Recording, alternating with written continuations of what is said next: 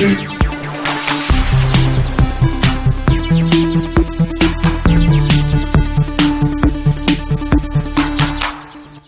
back.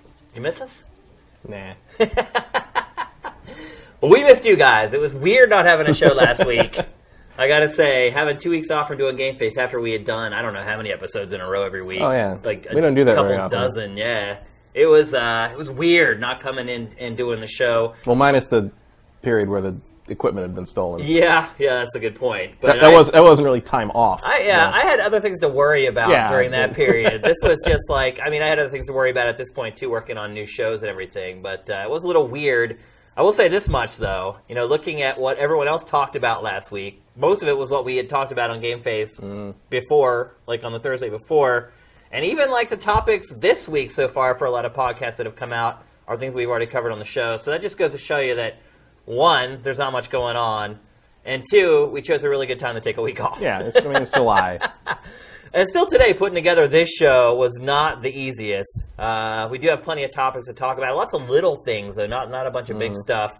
That's about to change pretty soon, though. Uh, got an email about uh, Deus Ex Mankind Divided Code today. Ooh. That game's coming soon. That's pretty exciting. Obviously, No Man's Sky. If they don't get sued out of business, Nah, that was that was Well, all because- that was all nonsense. Well, now no, there's a new law ca- lawsuit. Did you see this? Yeah, uh, over the I algorithm. yeah, I saw. Yeah, that's bullshit. Yeah. Like th- those guys just want to look at their code. Yeah. They're like, oh, we think it's our algorithm, but we don't have any proof of that, and we haven't seen the code, so we don't know. But we sure like to see the code. Like that's they just So want to look at the. basically, they just wanna want the code. figure, see if they can make their code better by looking and they probably want to see if they could make a claim and maybe get some license money. I, that that to me, I don't believe. I don't believe this news. Yeah. Basically, I don't. I, I that really like smells funny to me. Yeah. It's like also you wait until now yeah. to say that. It's like The game's been in the quote for- the, the quote they're pointing out from Sean Murray is from like February or something. It's like oh, and it took you what six months to get around to be like oh, we think that no, they're making their own game and they want to see what they did.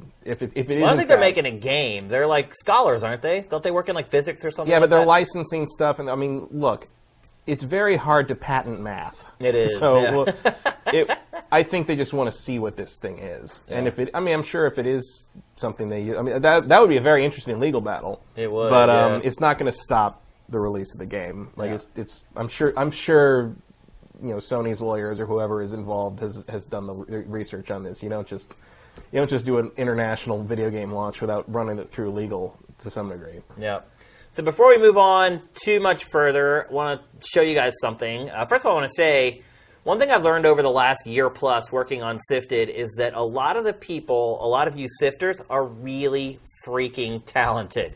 like, for instance, we've been working on our achievements, and one of our users, Sound Wizard, created the jingle for our achievements. Literally, like I mentioned it on the show.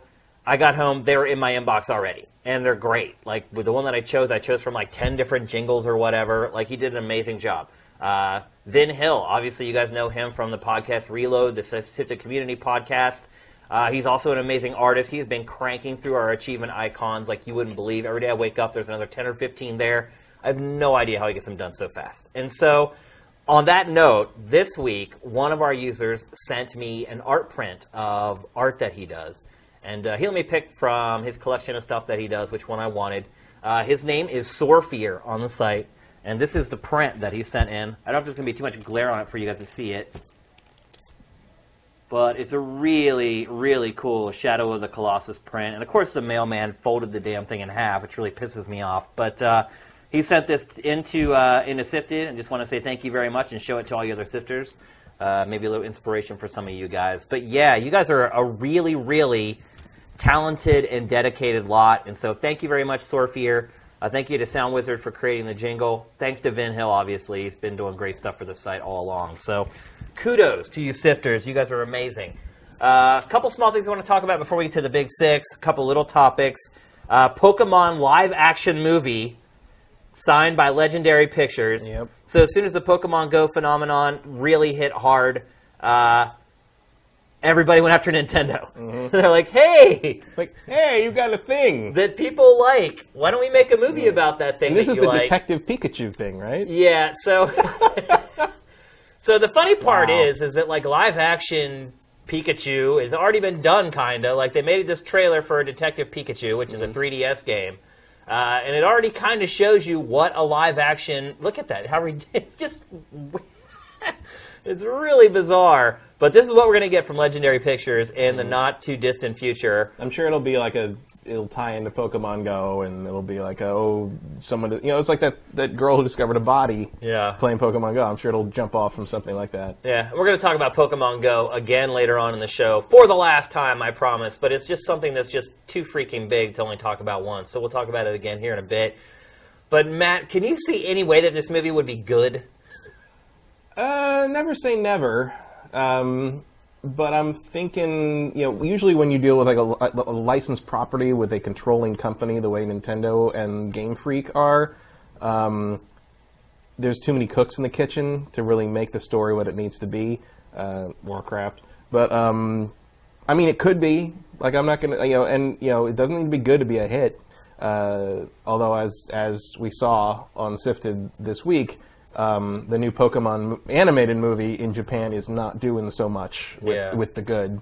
Although ru- rumor is it's not very good to begin with. So Is that X, Y, and Z? Is that what it's called? No, it's like uh, Haf, Hata Mata. I don't remember what it's. it's I, I don't. I don't know. You tried. I don't. I, but it's like whatever the. It's like the. The best Pokemon performance, uh, movie performance in Japan was like 34 million opening weekend or something, and like the, the new one was like 1.8 or Oh something. wow, that's really bad. I mean, they've apparently been making these movies continually. There are tons of them, yeah. but like I didn't know that. You know, Yeah. I don't watch. the They never come. movies. Most of them don't come to the U.S. so- or they they hit direct to DVD or whatever, and or direct to Netflix maybe. I don't know. Um, I'm sure the kids managed to see them one way or the other, but I have not been keeping up. Yeah, I think Um, I've seen like two Pokemon movies, maybe ever. I, I saw the Mewtwo one back in the day, and I think that's the only one I've ever seen. I don't. I was a little old for Yeah. the anime. I played the games. I like the games, but the, the I'm, I'm you're not going to get me to care about the anime really. Yeah, unlike a lot of Nintendo stuff, it's the movies really don't kind of span the gap between the young and old. Like Nintendo's games, like a kid can play them and love them, and an adult can Mm. Oh, play yeah. them and love them. But yeah, the Pokemon cartoons and movies and things like Mm. that, like they really are targeted towards. There aren't even there's no innuendo in there. There's no kind of nudges or elbows to the ribs. No, there's no like, DreamWorks or Yeah. Pixar kind of angle to it. I mean, there could be, you know, they could bring that kind of sensibility to this Detective Pikachu idea. Just Uh, think about and Detective possibly- Pikachu. I mean, everyone hey. clamoring for Danny DeVito to vo- voice Pikachu.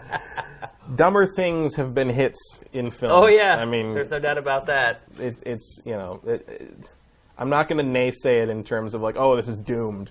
Uh, it's probably going to be dumb. I think it's doomed. I think But, it's like- pretty much doomed. I don't think it might be doomed to be a dumb movie. The kids I'm will not, love I'm it, not going to say it's doomed to be a, Unsuccessful. a, a flop. Right, yeah. right. Oh, I think yeah. I mean, if, it depends on how long it takes them to get out, get the movie out. And if you market that right, and if Pokemon Go hasn't burned itself out by then, Which it which probably will maybe will. I mean, Yeah. I heard there. I heard like the rumor is that every six months they're going to add a new generation of Pokemon to this thing. Yeah. Uh, if they keep it up there, if they get the trading in, if they get you know, if they keep giving the players something to do, Yeah. then they can could have a probably because like yeah. retention so far is way above a normal Yeah. you know flash in the pan app. So. We'll see how it goes. I got. I tell you, the you know, I, the next I Pokemon live right near. game comes out at the end of the year, so they're not going to have that. I Yeah, mean- but if they're smart, there'll be some kind of tie-in. Like, Oh, there will be with with Pokemon Go. I think they've already mentioned a couple things they're going to do. But what I'm saying is, like, if you want that sort of shoulder marketing for the film next year, it's not really going to be there. It's- Mm-hmm. and are can they get it done that fast? Is Right. the other question. I mean, that's. it may not even come out until 2018. I mean, 2018 is. More, I mean, two years is your kind of rule of thumb for a big motion picture, Yeah. especially one that's going to require CG work like that. with live action. with live action, yeah, like a Roger really Rabbit look bad. situation. yeah, So we'll see. Anyway, one of the things that was announced this it's week. It's hilarious though. I mean, Yeah. Another small announcement this week Dead Rising remasters. First game, second game, the remixed version of the second game where you play as Frank West. All Mm. three of them are being remastered for Xbox One, PlayStation 4, PC. Is is there really any point in this? Do you feel like these games are beloved enough that people are really going to get behind remasters of them? I would think not, but I don't know. I don't care about Dead Rising that much. I played them; Yeah. they're fine. In my opinion, my favorite one, I don't, it's probably not the best one, but my favorite one's still the first one. yeah, And it could be just be that the experience was new and fresh, and playing as a photographer was something we hadn't done for a long time. Well, I mean, it's like, well, I like Frank better than the other Yeah. characters. I mean, I, I like the guy. Here's the thing: I didn't like Dead Rising three very much, but I did like the main character in that a lot. he's a motocross. No, the motocross guy was the second. that was one. the second one. He, Yeah. he, this guy, I don't remember what, exactly what he did, but he was like, he was like oddly emotionally intelligent for a for a mainstream video game Yeah. protagonist. Like he was a very nice man, which I thought was like kind of cool. You know, like because the guy in the in the previous one is your standard like I'm a motocross guy that needs to rescue my daughter kind of thing, Right. and then Frank West is just sort of a freelance dickhead. Yeah. and like although that's kind of part of his appeal. I mean, is, I yeah. um, but like I really liked the guy in Dead Rising three, and that was pretty much the only thing I liked about Dead Rising three. I found it very bland and kind I never finished gray. it. No, neither did I. Um, yeah, so I like. You know, it was one I of also the like, few exclusive yeah. launch games for Xbox I also like Dead Rising one the best because it's you know it takes place in the mall. It's got that you know the Dawn of the Dead tie-in to Yeah. it. You know it's and it was sort of that first time when like it's like oh my god look at all the things on screen you know Yeah. and and yeah I played that one. I finished it a couple of times. I got most of the achievements. I got the Mega Man outfit. I did you know I did the whole nine yards. a lot of people did. Yeah, I 1, played so. the crap out of that game. Uh, but as such, I do not feel like putting myself through that again. yeah, I don't either. Well, I mean, I would assume you know there was a lot of weird like quirks with the game Yeah. that made it a pain in the butt to play. Well, I mean, look, man, I did the I did that stupid achievement where you had to get like nine people following him at the same time or something, Yeah. and not let them all die. I mean, I was I, I was ready to snap some discs in half by the end of that, and like. Like I might consider it if there was some kind of like weirdo casual mode where you get to turn the timer off on stuff, but like it, like I just found that game kind of stressful. I just find this whole thing is just Capcom trying to make money off of little to no work. Yeah, Which seems to be that publisher's Maximo MO. remasters. You, uh, like I don't want to play Dead Rising again, but I'd play Maximo again. Yeah, I probably would too. And actually, that game was on PlayStation 2, so it would Yeah. Mm-hmm. actually benefit a little more from a remaster, more than more so than games from like even gen. just a PlayStation 4, you know, PSN classic Right. thing, I would take. like a backwards yeah. compatible thing. You mean? Yeah, I, I would be fine with that, but I'd just like to play Maximo again. Yeah. I mean, I know I could just turn on the PS2, but like it's like it, uh, you know, I like having the trophies. I like having the 1080p, you know, blow up. It's fun. It's weird to think back to when Capcom was a real publisher. Yeah, I mean, it hasn't been that long ago where Capcom would release like three or four brand new games a year. Not remasters, brand new games a Mm-hmm. Year. It's just uh, remember that period where they're just like going crazy and like putting out like weird shit like Yeah. Shadow of Rome and stuff like. Where it's like, what the hell is this? It's like. Here's our ultra violent like Roman game for Westerners. I'm just like, okay, what do you? I don't know what you're doing, but I like games I like Okami, it's like, like Okami. Yeah. they'd never put a game out like that now. Like never. Viewtiful that's Joe. Never. Yeah, I mean it, that's just not happening anymore. Piano Three. I mean, you can just go on and on. Like all those games, that type, those types of games, Capcom will never make them again. It's really. now it's like Street Fighter and constant uh, half-hearted attempts at Resident Evil. Yeah, they're actually kind of turning into like Microsoft in a little bit Mm. in some ways. So yeah, I don't know about y'all, but I'm certainly not all that excited for the Dead Rising remasters. Doesn't sound like you are either, Matt. Not really. I Uh, mean, I, I hope people that didn't play them before get to play them now, but I have I'm probably not going to be doing it. Yep. Uh, another small story from the last week plus. This actually broke like the day we recorded the last episode, so it is kind of old news. Evolve going free to play.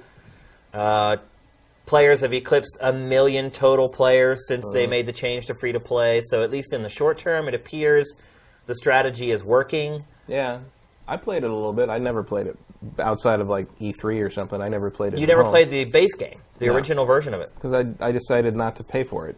I played it for I don't know four or five days, Mm-hmm. but the game is so dependent upon other people on your team, not just knowing what they're supposed to do, but doing it well, that it just became frustrating. I just found myself just either running after the monster the whole time or running from Mm-hmm. Yeah. the monster the whole time. And they, they've added a lot of stuff in the free to play version where like to try to mitigate that problem because it used it used to be like with the monster you just hide for like Yeah. the whole thing. By the time you like you know decided to reveal yourself and and meet the other players, you were so powerful that they were going to have a whole really hard time taking you down.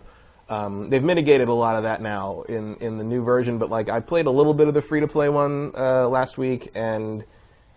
Basically, after about ten minutes, I'm just like, "Why am I not playing Overwatch?" Yeah. you know, and like I like the asynchronous multiplayer idea. I like the whole I like the concept of evolve a lot. I really did liked it when I. I played it at The E3 and, execution, and though, PAX, but like. I just, this, this is not. It doesn't work. I'm glad they've found like a way to kind of inject new life into it because it's got a lot more people playing it now, and that's very obvious. But like, it That did- happens it when didn't things are free. Yeah, true. And we'll see how long that holds, but like, it didn't hook me again. They did announce like a new hunter today for the game. uh, Yeah. that they're adding. I mean, I, he looked just like everybody else. He's a trapper, so he actually traps a creature. Yeah, that is also a problem. It's like none of, very few of the characters stand out. No, they have no personality whatsoever, and that ended up being for me the biggest problem with the base game was that like the trappers never knew how to trap. It was like it just took too much coordination among several people who have never played video games together before and didn't have headsets and yeah. Mm-hmm. I think it's just at a certain point asymmetrical multiplayer is expecting too much from the player. I think that's the problem. And like some people just want to go and just shoot things and then sign out mentally. Yeah. Like, I'm sure it's better if you have like a group of people, but like everyone I knew bought it on Xbox One, and I was in my phase where I'm just like, that's inferior. I, kind of think, Right. I, I didn't want to do that. I wanted it on PlayStation th- 4, Yeah. and I didn't have the PC to run it at the time, so I just, I just sort of ended up not playing it. You Yeah. know, so, so that was the end of it. I don't know if any of y'all have jumped back in. I don't see myself getting back into the game at all. But Yeah, I mean they've done a lot. I, I kudos to them. This is not like a oh we're just going to flip a couple switches and hope it. I mean they revamped this thing, Yeah. like top to bottom, and so you know kudos to them for really not giving up on it. I do I do admire the fact that they haven't given up on their game. I don't know if it was the right move. yeah, sometimes you got to you know know when to hold them, know when to fold them. Yeah. Uh, one could say, but I mean for now it seems to be paying off for them Well, with players, does that Number equal of players revenue? does that equal revenue? usually to Yeah. some degree. I don't know how long that gravy train is going to last. Like you, like we said, you know, maybe this is just a week of people coming back because it's free, and then they'll be like, well, back to Overwatch. You know? Yeah. We also don't know how much time they spent working on this. If they Yeah. managed to get this up and running in a few months, that mm-hmm. makes sense. If they've been working on this for the past year, it may not. And I know people. Some people were annoyed that like they took all the varied modes out, and it's just the one basic, you know, uh, hunters versus monster mode now. And some That's people, probably a good idea, though. prob- I mean, you know, yeah, focus on what the game is really supposed to do. and hopefully it everyone can learn how to play it Right. well enough so that it's actually like a functional mode because that was not the case with the base But evolve I do sympathize with some of the you know the people who bought like the eighty dollars super collector edition ultimate thing, and now it's like here's some extra skins. Yeah, it's just Yeah. like oh you, yeah, buyer beware yeah. Uh, let's see a new overwatch character was finally Mm-hmm. released uh, on pc at least still not available on consoles uh, Ana Mm. she's a sniper a sniper support character have you played with her yet I have not. Yeah? Uh, my girlfriend has. What does she think? She, she likes her. She more likes her because she's Pharah's mother. right Um, it's funny how she looks at it it's well, it's more of like you know, there's a, A lot, there's a thing. lot of people in this game who are more into the lore than anything else. yeah And um, but I like her. You know, she looks cool. I like the idea of a healing sniper is pretty neat. It's pretty odd Um, yeah And you know, there's things that I really appreciate about this game in terms of the attention to detail on things. Where like, um, especially the, the things the characters say to each other. So like, so she's Pharah's mother, right? And Pharah, when she does her, uh, you know, her ultimate, when she does the, the missile thing, she's Yeah. She, she says she whole- says something like you know you know justice for whatever. And if Ana shoots her with the sleep dart while she's doing her ultimate, Ana says. I think it's time for justice to take a nap. And I'm like, just the context sensitivity of that is, I Yeah. mean, that's really good. Like, that whole game though is like that though. Yeah. Like I that's mean, what's really Blizzard's cool about it. Yeah. yeah. I mean, just the weapons in the game. Like to me, that game graphically, the weapons are like the highlight of the Yeah. whole thing. Just seeing how they're animated and how well modeled they are, and the Oh, yeah. attention that went into them. Like you look at them and like that weapon might actually work. or, and, Like, and also, I mean, just the, the, the, the way you can tell what's. I mean, even if, if you just see like gunfire, whatever, you know, weapon fire coming from through like a doorway, Yeah. you generally know what character is You do, shooting. You know, yeah. it, it's it's really.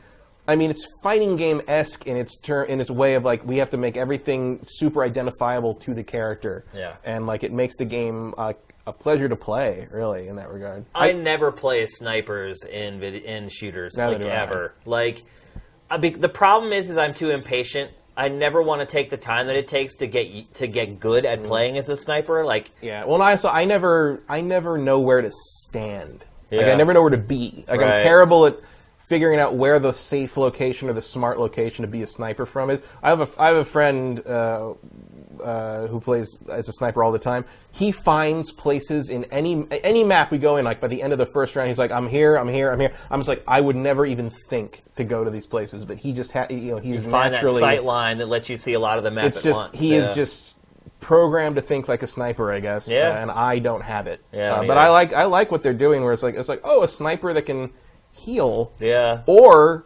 poison. Like, Right. you know, it's, it's there's a lot of cool tricks there. I'm, I'm like it actually makes me, even though this is a character I probably won't play myself because you know, I'm not a good sniper. Yeah. Um, it makes me excited to see what future characters Oh, yeah. will be because clearly like every character in this game is going to be their own thing. a It's big deal, an event, which is what I like. It's like a lot of the like they've announced three new characters for Street Fighter in the last Uh-huh. like week and a half since Evo, um, and you know all of them are. I don't really care. It's like a lot of they're either char- old characters Uh-huh. or they're more like clones. Like a lot in fighting games, a lot of times you get clone characters who are just reskinned fighters who have the same attacks and all that sort of thing. So it doesn't look like we're getting Well, any of that with trying to sell Overwatch. us a twenty-five dollar pack of one level and three costumes. I was like, are you Yeah. out of your mind?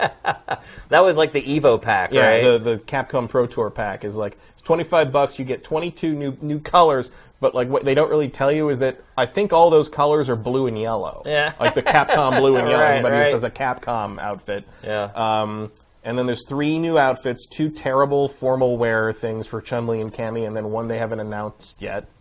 And then you get the Capcom Evo's like wrestling ring stage, which does have a great da- uh, dancing bear Yeah, watching from the right so side. weird watching Evo and seeing that Yeah. bear the whole time. Well, because they're all from the other stages, and Yeah. like the bear is in one of the stages. So I'm like, well, obviously, if you've got a bear in a stage, dancing bear in a collar in a stage, that's who you put ringside, Yeah. just like in real life. yeah, And um, but it's but it's just like for 25 bucks, yeah. Screw that. especially if I already own the season pass. Yeah, really, that's really, bullshit, yeah. And like, I appreciate that it's like giving you like.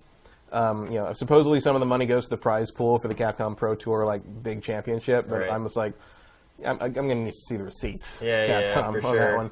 Um, big, I was I was very happy with Evo. Where I was I was going to transition uh, into what you thought of Evo? I, I Seemed mean, to me like it was uh, there was less interest in Evo this year for some reason. Even though it was on E ESPN2 for like the first time ever. Twitch, by the way, had more viewers than E ESPN2. at uh, their peak they did. Yeah. But during the broadcast, I mean, I mean, E ESPN two had somewhere around 200 200 k, That's terrible. which it, it's about on par for E ESPN two though. That's like, a point one. yeah, well, that's what E 0.15. ESPN two generally gets. I mean, Yeah. ESPN two is not a tremendously watched network. Well, it depends. outside like, of if you're running whatever major baseball game, but it's like in terms of their prime times, you know, when they're running like the World Darts Championship Yeah. or whatever, it's like yeah, you're getting about 200, 300k. Yeah. I mean, and the fact that it didn't drop to nothing is pretty much positive, I would say. Yeah. It did do better than the Heroes of the Storm one. uh, Yeah, well, it should. But, but any just about anything could have done that.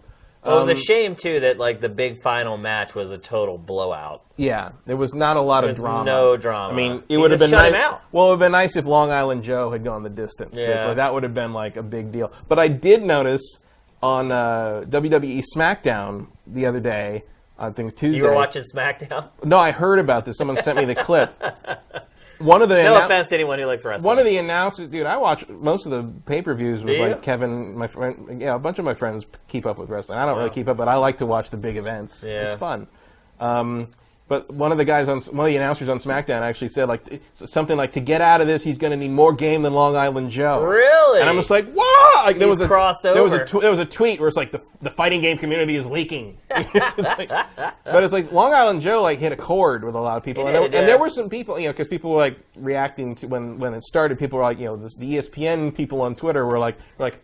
What the hell are they run, are running video games? Have we come to this? Like, what? You know, what the hell? Get this off my sports channel. This is ridiculous. And then a couple of those people were like, like ten minutes later, like, I want. I was going to go to bed, but I can't stop watching this. You know, there, were a couple of people like, yeah, it's pretty cool, isn't it? Like, you know, once you get over the initial shock of like, why are there video games on a sports channel? and I thought ESPN did a good job presenting it. Yeah. Like, Uh, they need a better audio solution for Gootecks Yeah. uh, down on the floor. I think he couldn't hear anything. yeah. Um, which is just you know. But it was look. A of lot of times when major they got the two, they got some top notch commentators in Seth Killian and Mike Ross. Those are the two guys I they would hired well. the right people. Yeah. Yeah, and I mean, you you know, there were you could see because I had the the stream up as well, and you could see like they're they're pulling from the same feeds, but the E ESPN two director was really doing a job presenting it very well, Yeah. and uh, it was too bad they had to shrink the screen to fit the ticker. Yeah, it really stunk, man. But that's just how ESPN two roll. Like you know, you can't take that off. They need to so- figure it out, though. Yeah, if they think- want to be think serious about esports going forward, that's something they need to sort out. Yeah, but for sure. But it's look, I thought ESPN handled it with respect. I Yeah. thought the quality of the broadcast was great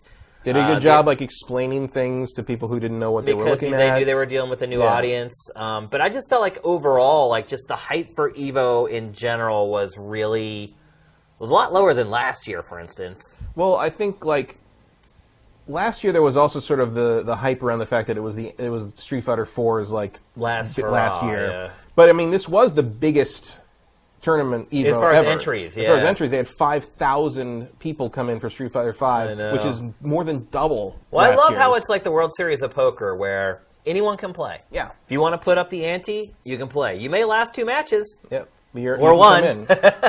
but you're in there. well, it's double elimination. You get at least two matches. Right.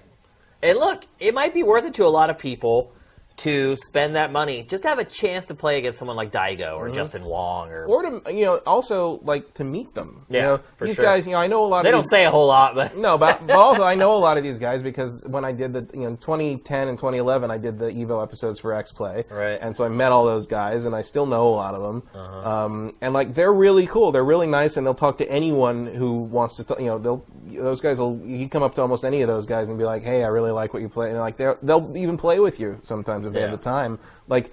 There's very little barrier between you know, the none. stars of the community and like the regular people. of the well, it's. I mean the And way they Evo's don't think of set up minus like finals, like it's Yeah. basically them just sitting in a group of people that are all just fans and players. It's like they're right there. It's not like there's some barrier. All like, very, I mean, I've I've been beaten in you know local tournaments by some of the top guys because Yeah. like you know you I, I can get through like you know some early pools and then I you know I have to play like Flo or or Eventually uh, Mike Ross like and that, then I'm yeah. dead. You know like Yeah. but they, you know they're never I've never had any of them be a jerk about it Yeah, ever. yeah. Like they are all like well, they don't care if they beat you. Is of course not. of course not. They don't have anything like, to prove. This guy. And some but sometimes you'll be like oh what could I have done? It's like mm, nothing. no, you're, you're just not good enough. yeah, you, you, you know, come back in a year, playing eight hours a day, maybe. You know, I personally, I loved Evo. I thought it was another great Yeah. year. I mean, the finals, the grand finals, obviously were a huge disappointment, but there was kind of like you said that sort of mm-hmm. under Undertale story going on there with like the American trying to be the first to make it to the finals, and like there was some drama, but ultimately no payoff. I guess is the best way to put it. yeah. I mean, it was nice. They got his father and you know, LI Joe's father in there, and there was, Yeah. there was some fun, heartwarming moments. But that was all very early, It and then you, and then you had two more hours of. Uh, you know, infiltration, just basically clawing his, Destroying. clawing his way back up. Well, yeah, because he was in a losers bracket. yeah, and then and then just running roughshod over Fuudo. Man, Um, that was. I've, have you ever seen a grand finals that lopsided? Yes, Really? not in uh, not at Evo. Right, right. That's what I'm But talking about. Like an other Evo, places fi- I've Evo seen. final. How is that even possible? One guy in the winners bracket plays so well all Mm-hmm. the way through the tournament, and then gets to the grand finals and just Well, infiltration said it himself. Downloaded. yeah, Like you know, it's like Alex Valle always says: round one is data. yeah. And infiltration is one of the most ad- adaptable players in the game in, in the game world of any kind, I think. And uh, you know, he he finally found his way around uh, Fuudo's Armika. It was actually kind of boring those grand finals matches. Like there was just a lot of spacing going on, and like Mm-hmm. it was like I get like it's very tactical, and you know they're just looking for that little opening or that one Mm-hmm. mistake to jump in, but. It was just like you just watch it. They're just like Yeah. going side to side Well- and up and down, up and down, side well, side. because like down. it's just not a very dynamic pair of characters. You know, is, the way yeah. the way you have to play against each of those characters is you know you know Nash has to play Cautious. conservatively. R. Mika can be explosive, but she has to wait for an For an opening. opening, yeah. And infiltration doesn't leave openings very often. And the main thing he had to learn to get through Fuudo after losing to him was how to not leave those openings. Yeah. Um, so yeah, by def- definition, that final, that grand finals was going to be a very tactical matchup that didn't lend itself to like, you know, super awesome action. And it wasn't going on. close, which made it doubly boring. so- Right. um, I mean, Fuudo put up a good fight, but Yeah. like by the, at a certain point, after the reset of the bracket, it was pretty clear Yeah. where we were going. Yeah, for sure. So hopefully some of you guys check that out. We were curating like the live stream every day. We'd update the uh, blurb so you know actually what competitions were happening each day. Uh, it didn't seem like you got a ton of action on Sifted, but then they were probably just watching it on Twitch or Watching on Twitch or or like- ESPN too. Or people like uh, you know the people who are into that kind of thing have their own sources for that most of the for time. sure. So Yeah. Uh, one final thing before we get to the big six. Comic Con started. Actually, it started last night with preview night, right? Yeah. And now today's like the first today's the proper first day. official day. Um, I might head down there over the weekend maybe and just go down and promote Sifted a little bit. Just hand out flyers and meet and greet, shake some hands and things like that. I don't think I'll ever I'll even go into the show. No, I'm not really. I don't really want to go into the show. just hang out to the Marriott. You'll see everybody. Yeah, I, I did Comic Con like ten years straight. Like by year six, I didn't really want to go back anymore. I Yeah, just- I'm. Uh, uh, I, I mean, I'll go to Comic Con if I I'm getting paid, basically. But I'm I I don't find it fun because it's just too crowded. Yeah, I didn't really have fun. Like it. You go to WonderCon and like it's the same, all the same stuff, except that you're not like packed in like sardines. Yeah, and I mean, some people would argue there's not a, the celebrity access there. I don't care about I don't that. care either. I'm Like, not gonna I wait. really- I'm not gonna wait till th- from 3 a.m. on to like go in a hall. And now you can stream a lot of it or watch all the, a lot of the panels afterwards on that Comic Con HQ thing. So Yep. like They said they're still taking keeping some panels. some, but there, like I mean, at least some some stuff people see. And frankly, all the news comes out. You see, it, you know, there's. But do people go to, to Comic Con for the panels, or do they really go just to say they were in the same room as like a celebrity? I don't know. Like, because like you said, the panels are recapped over and over again by journalists. There are journalists who sit there and live blog them, so you get every little detail about every panel. Mm-hmm. You eventually see video of every panel. I think they ultimately even do release, or at least in prior years, would release like full panels. Not all of them, but some. Some of it was kind of up to the person, the, the company, or whoever owned the panel or whatever. Right. I don't. I mean, I don't know. I mean, I know that is a thing to be in the room with a with a, a person that is important or means something to you in terms of entertainment or celebrity. Um, I mean, I get that, uh, but I just it's. I don't get waiting in line. No, I don't get that either. I Six mean, like- hours in the heat of San and it, Diego. and it can be something very. Like, I remember when I some of the first Broadway show I ever saw was I was 18. It was a school trip, and uh, we saw Beauty and the Beast on Broadway. And for a moment, like, it, and her the Belle's father was played by Tom Bosley. For, Wow, from for- Happy Days. Yeah, for the, the father from Happy Days. And there was a moment where my 18 year old self was freaking out. I was like, Tom Bosley's in the room. Like he's right there doing I'm this for breathing. me. It's right He there. He breathed out, and I breathed it in. And now, and like later, we saw Laughter on the Twenty Third Floor, Neil Simon play, and uh, cousin Larry from Perfect Strangers was one of the Yeah. one of the guys. He's, he's standing right there. Nathan Yeah. Lane was the main guy. Like I got Nathan Lane and and cousin Larry spit on me when they were arguing. I'm like, that's awesome. Like that. So like I totally get the whole like I'm in the presence of these people that mean this much to me. But also when I did that for Broad the Broadway shows, I didn't wait four hours Yeah, yeah. to sit in a giant we are crowded spoiled. hallway. I mean, we've worked in television for ten plus years, Yeah. and I worked at MTV for seven years, and like literally, I would go over to the main building because we were in like a building next to the main building, and literally every time I walked into the main building, either there was a celebrity sitting in the lobby waiting to do something.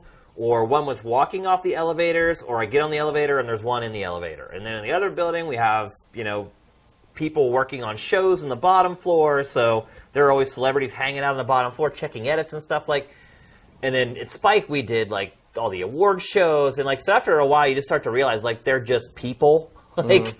who are really good at something. They're really good at acting or singing or dancing. Whereas you know maybe your dad's a surgeon and he's a really good brain surgeon. Like after you get around them for a long time, they really like lose the luster of being like these people that you put on a pedestal, and it's just more like mm.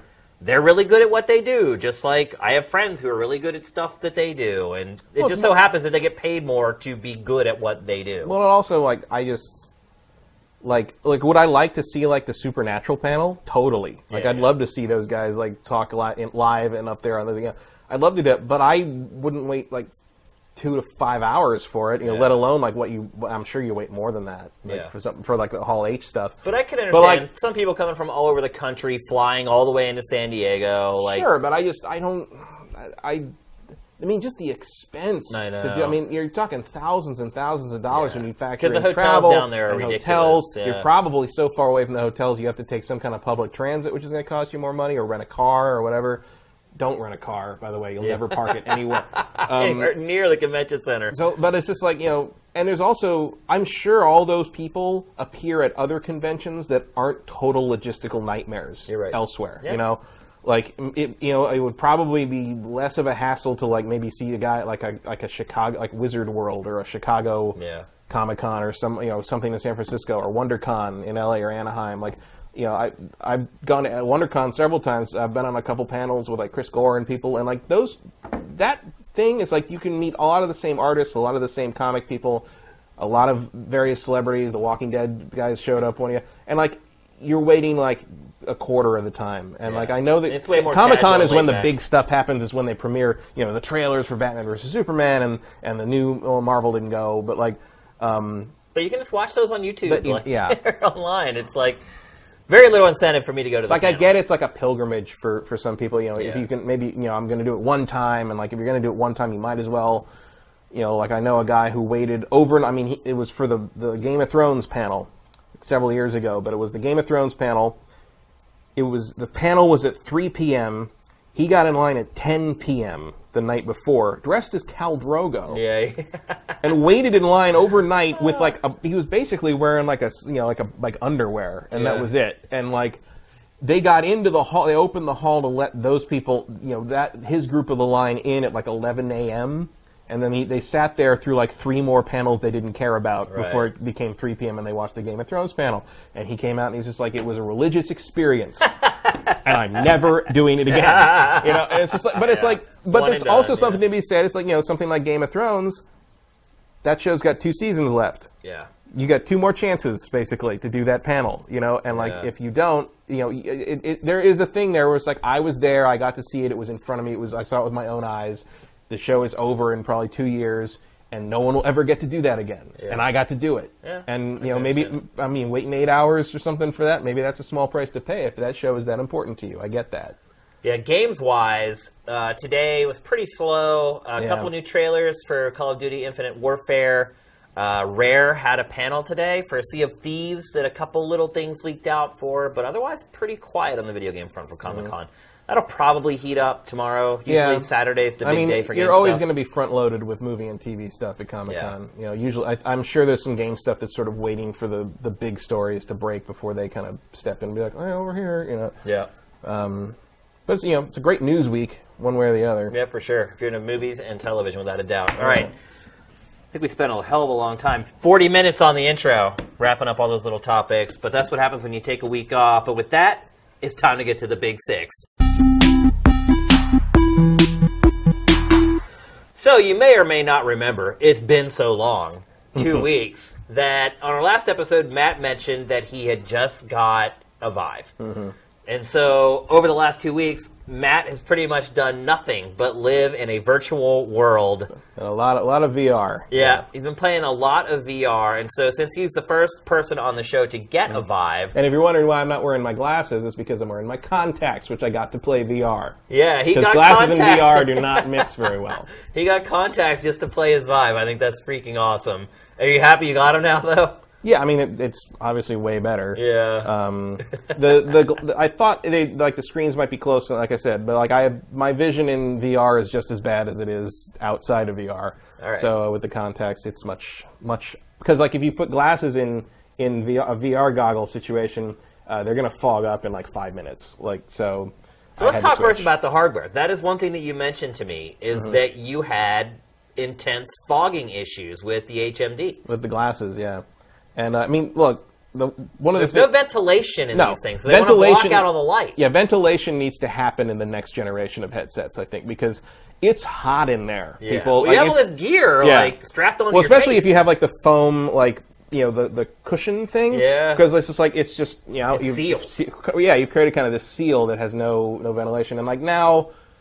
Part of the problem was when I didn't have the contacts yet, I was taking my glasses off and, and clicking the, the screen as close to my eyes as I could so I could see clearly. And so basically, there was no air between my face and the screen. Now that I can see clearly, I've been able to put it out a couple clicks and it's much better. I can wear it for like an hour before it starts to get kind of hot and uncomfortable. Um, and then even then, it's just like, you know, let it out. da, da, da. But if there was a little fan in there or something I could turn on, like like the guys who do the storm. or even like an escape hatch to let the heat go out. yeah, just like a Yeah. De- decompression. yeah, um, but something like that would be nice. Uh, some way to kind of like get some cooling in there somehow. It's not a like a big, huge, crazy, terrible problem, but it is noticeable if you decide if you're playing anything that's more like if you're playing like an actual sit-down game, it can get pretty warm. Yeah. Um, the other thing, if you haven't used a VR headset, I would say uh, that might be surprising to you is um, it's not very sharp in comparison to what we're used to on like HD TVs. Yeah. Uh, Vive has the highest you know resolution, um, but it's clearly not the visual fidelity that we're used to from HD displays. It's Yeah. it's good, but it's not great. And um, the other thing you run into is that I guess because It's almost like a an Xbox 360 or a PlayStation Yeah. 3 game compared to yeah, PS4 and Xbox And One. you can do some tricks, like you can force it to run in a certain resolution resolution from your desktop and sort of downscale a little bit, but you're still not going to get any better than like some kind of you know 1080p signal at best. Yeah. Um, which is, I mean, it's fine, but like when it's that close, you can kind of see the kind of the texture of the screen sometimes. It's like a screening technique. Yeah. Like you have like a screen over top of the screen. Right. Um, and it's fine. And of course, the other thing is um, text can be blurry from the sides if you're just looking with your eyes. Yeah. Because like you really need, if you need to focus to on something, you need to turn your head because it's only fully in focus for a, right in, In front of you. Yeah. And that's the other thing I think next generation headsets need to have is eye tracking. Yeah. Um, That's expensive tech. It is, but I'm sure Valve is on, or On HTC is probably, on it. I'm sure the the next Vive will have something like that because that's the only other thing that I'm, I notice in terms of like really sort of breaking the illusion. Other than it's like you know every Other than the fact that cables are dragging yeah. around behind you. I'll- uh, well, the cable's not not too bad. As long That's as what you- bothered me the most about the Vive, though, is having to keep in the back of my mind that I'm attached to a cable. I you, you I haven't had a huge problem except to realize that you can't turn around 360 degrees. Like you Yeah. ha- you can go this far and then you have to sort of like turn the other way. I never had a problem with anything happening. It was just the thought in the back Mm-hmm. of my mind. I knew that there was a cable there, and I'm like, oh, I don't want to like trip and like break this one thousand dollar piece of equipment. Nothing ever happened. Like. Mm. I never stumbled on it or anything. It was just the idea that it could happen that was driving me like crazy. Yeah, I don't. I see. I think I've just gotten used to it. Yeah. like it's, it's just part of the experience. In the same way that like you know it's fairly low resolution and you know my hands look like corpse hands in certain games where you're holding the motion controllers and stuff. One thing I do love about the motion controllers on the thing though. Um, you know, you charge them with like a USB. Yeah. Uh, the only way to they don't have a power meter on them. They only have it in the virtual version. So like you Oh. give so in, in like the VR Steam VR space, you can see the controllers, and they have like a little like power meter, and like you can't see that on the real controller. It's like that's a Well, cool, that's kind of the way it it's- well, it's for also all controllers, though. well, yeah, but it's like I thought that was a really clever way to save hardware costs. yeah, for sure. It's like you don't have to put a light in the thing Or so battery life. Yeah, and the battery life is fine. Like it, it, it lasts a long time. Yeah. It charges pretty fast. Um, uh, and I've noticed like there's a weird thing where uh, VR games tend to default launch at like medium or low settings. I guess so like you don't step in and everything's just crazy and you you like instantly throw up or something. Um, but I've had like a couple of times where I'm just like, oh my god, this game looks terrible, and then I re- go into the settings like, oh, bump it all the way up, and now it looks fine. Um, so the, the the focus or like the resolution or the um, the the you know the softness problem. Uh, sometimes that's just because the game is automatically thinking your rig is not as good as it is, and you have to bump it way up. Um, that was a big problem with uh, Chronos because I have the Revive like thing installed where you can play uh, Rift store games Yeah, through it, your Vive, which yeah. works very well. Uh, but Chronos loaded up, and I'm just like, oh my god, it looks like a PS1 game. Like I can't, I, like the woman who's talking to me, I can't even see her face. Like it's just like a blob. And then I and then I looked in the settings, and like I was on like super low settings, and I bumped it all the way up to ultra, and all of a sudden it's like, oh, you've got pupils and a mouth. Good. Um, Let's talk so- about some of the games now. Let's talk Right. about Valve's The Lab. So the lab is Valve's sort of mini game collection. Like I guess you'd probably call it. It's free. It's basically like it's like, hey, you bought a Vive. Here's what it can do. Here's something to do with it. Yeah. Um, it is probably the best thing on it right now. really? Some of the the mini I'm games surprised this, to hear that. some of the mini games on this thing are great. Um, what, the one we're watching right now is not one of them. um, this is just this thing where you sort of like jump to, like, you walk around, you kind of look around this sort of like magic salesman's like store and like look at these weir- weird little. This is an example of sort of this VR thing that a lot of people are doing, where it's just like you're part of like basically a, a movie that happens around you. Yeah. Uh, the two the two best things in the lab, uh, and I don't know if there's footage of them in You're here. almost but- like a ghost, huh? yeah, a little bit. I guess isn't there kind of a feeling though of like you're wondering if the people in the movie know you're there? Well, they know you're there, and it's like the shopkeeper says, like, "Hey, you know, just don't touch this thing or whatever." Right, right. But I'm saying in some of these, couldn't that be kind of a really cool element to them? Is Oh, yeah. like, or maybe you have one where you are a ghost and like, Yeah. you, you have to. What you're wondering if like the people know that you're there or not? Like, yeah, this would definitely make Geist a more interesting game. yeah, for sure. N- never have you felt more like you really could possess a bowl of dog food. or a generator. But no, that's a good idea. Like that would be a very interesting. You know, th- th- I think there's a lot of potential for something like that, or something like a surveillance game, Yeah. kind of thing. Um, but there's two things that really stand out for me in the lab, and that's uh, there's a castle defense mini game where you have a bow and arrow, and I'm you have a bow and arrow, like you are holding the bow and pulling the arrow, and like it is so natural. It is unbelievable. Like I like it is like and I'm like, oh, this is gonna be weird and awkward. And like after like the first like five or six like shots, like you're you're just like boom, hit the balloon, hit the guy, hit the you know because like these little stick figures are basically running to like break this gate down, and you have to shoot them with the uh-huh. bow and arrow. And like after like your first like five or six shots, it is you are in it. You are there. It's it's really well done. Um, and it like I would rewards. expect nothing less from Valve. By Yeah, the way. I mean it rewards form, to, and like yeah, and of course here this is like the kind of the, the the main area. This is a great one. What we're seeing here, this is this. Uh, it's basically a catapult where you take these like cores from Portal and like fire them off to knock all these boxes over, sort of Boom Blox style. gotcha. Um, but every core has a different personality, and it's hilarious. In fact, the So re- Valve's writing shines oh yeah through. Oh, I mean, you are. This is in uh, Aperture Labs. Like the whole Right, thing right. is it's supposed Aperture Labs before it all gets destroyed. Yeah. And um, like all the cores have different personalities, and like I, the reason I stopped playing this game the first time was because. Um, I was playing it without like a like a, a the foam like insert, so it was and the, the foam like like the cushions go on like a like a really micro Velcro material. Uh-huh. So the inside of the if you wear it without the foam thing, you kind of got little sort of tiny Velcro hooks touching your skin, and it's not that bad, but you can definitely feel it scraping a little bit if you move. Yeah. And I was laughing so much that it was scraping my my cheeks because I kept every great. time I smiled, like it would be It like, oh, it hurts. you, yeah. Oh, it hurts." and um, uh, so I that's the only reason I stopped playing this game. But it is so funny some of this some of the stuff that the cores do. And one of the, my favorite core is the executive core, which just because they start talking just like in you know like in Portal Two, Right. And like and the, the executive core is like it's like it's like all right, what we're going to do here is we're really going to drill down on on what we're after. And then when you fire him. The executive core goes game changer. So uses like corporate bingo terms, Yes, basically. and like, but there's like so many different cores in this, and like I, you know, I'm still every I've played this thing probably like 15, 16 times at least, and I'm still running into new ones periodically. Uh, so this is a lot of fun. And then the other one that's great is there's like this arc- old style arcade machine there, and you go into it. I don't remember what it's called. It's got some weird name, like I think it begins with an X or something. But basically, you pick up this little spaceship. So, eh, like, so you, now you have con- direct control of this spaceship toy, essentially.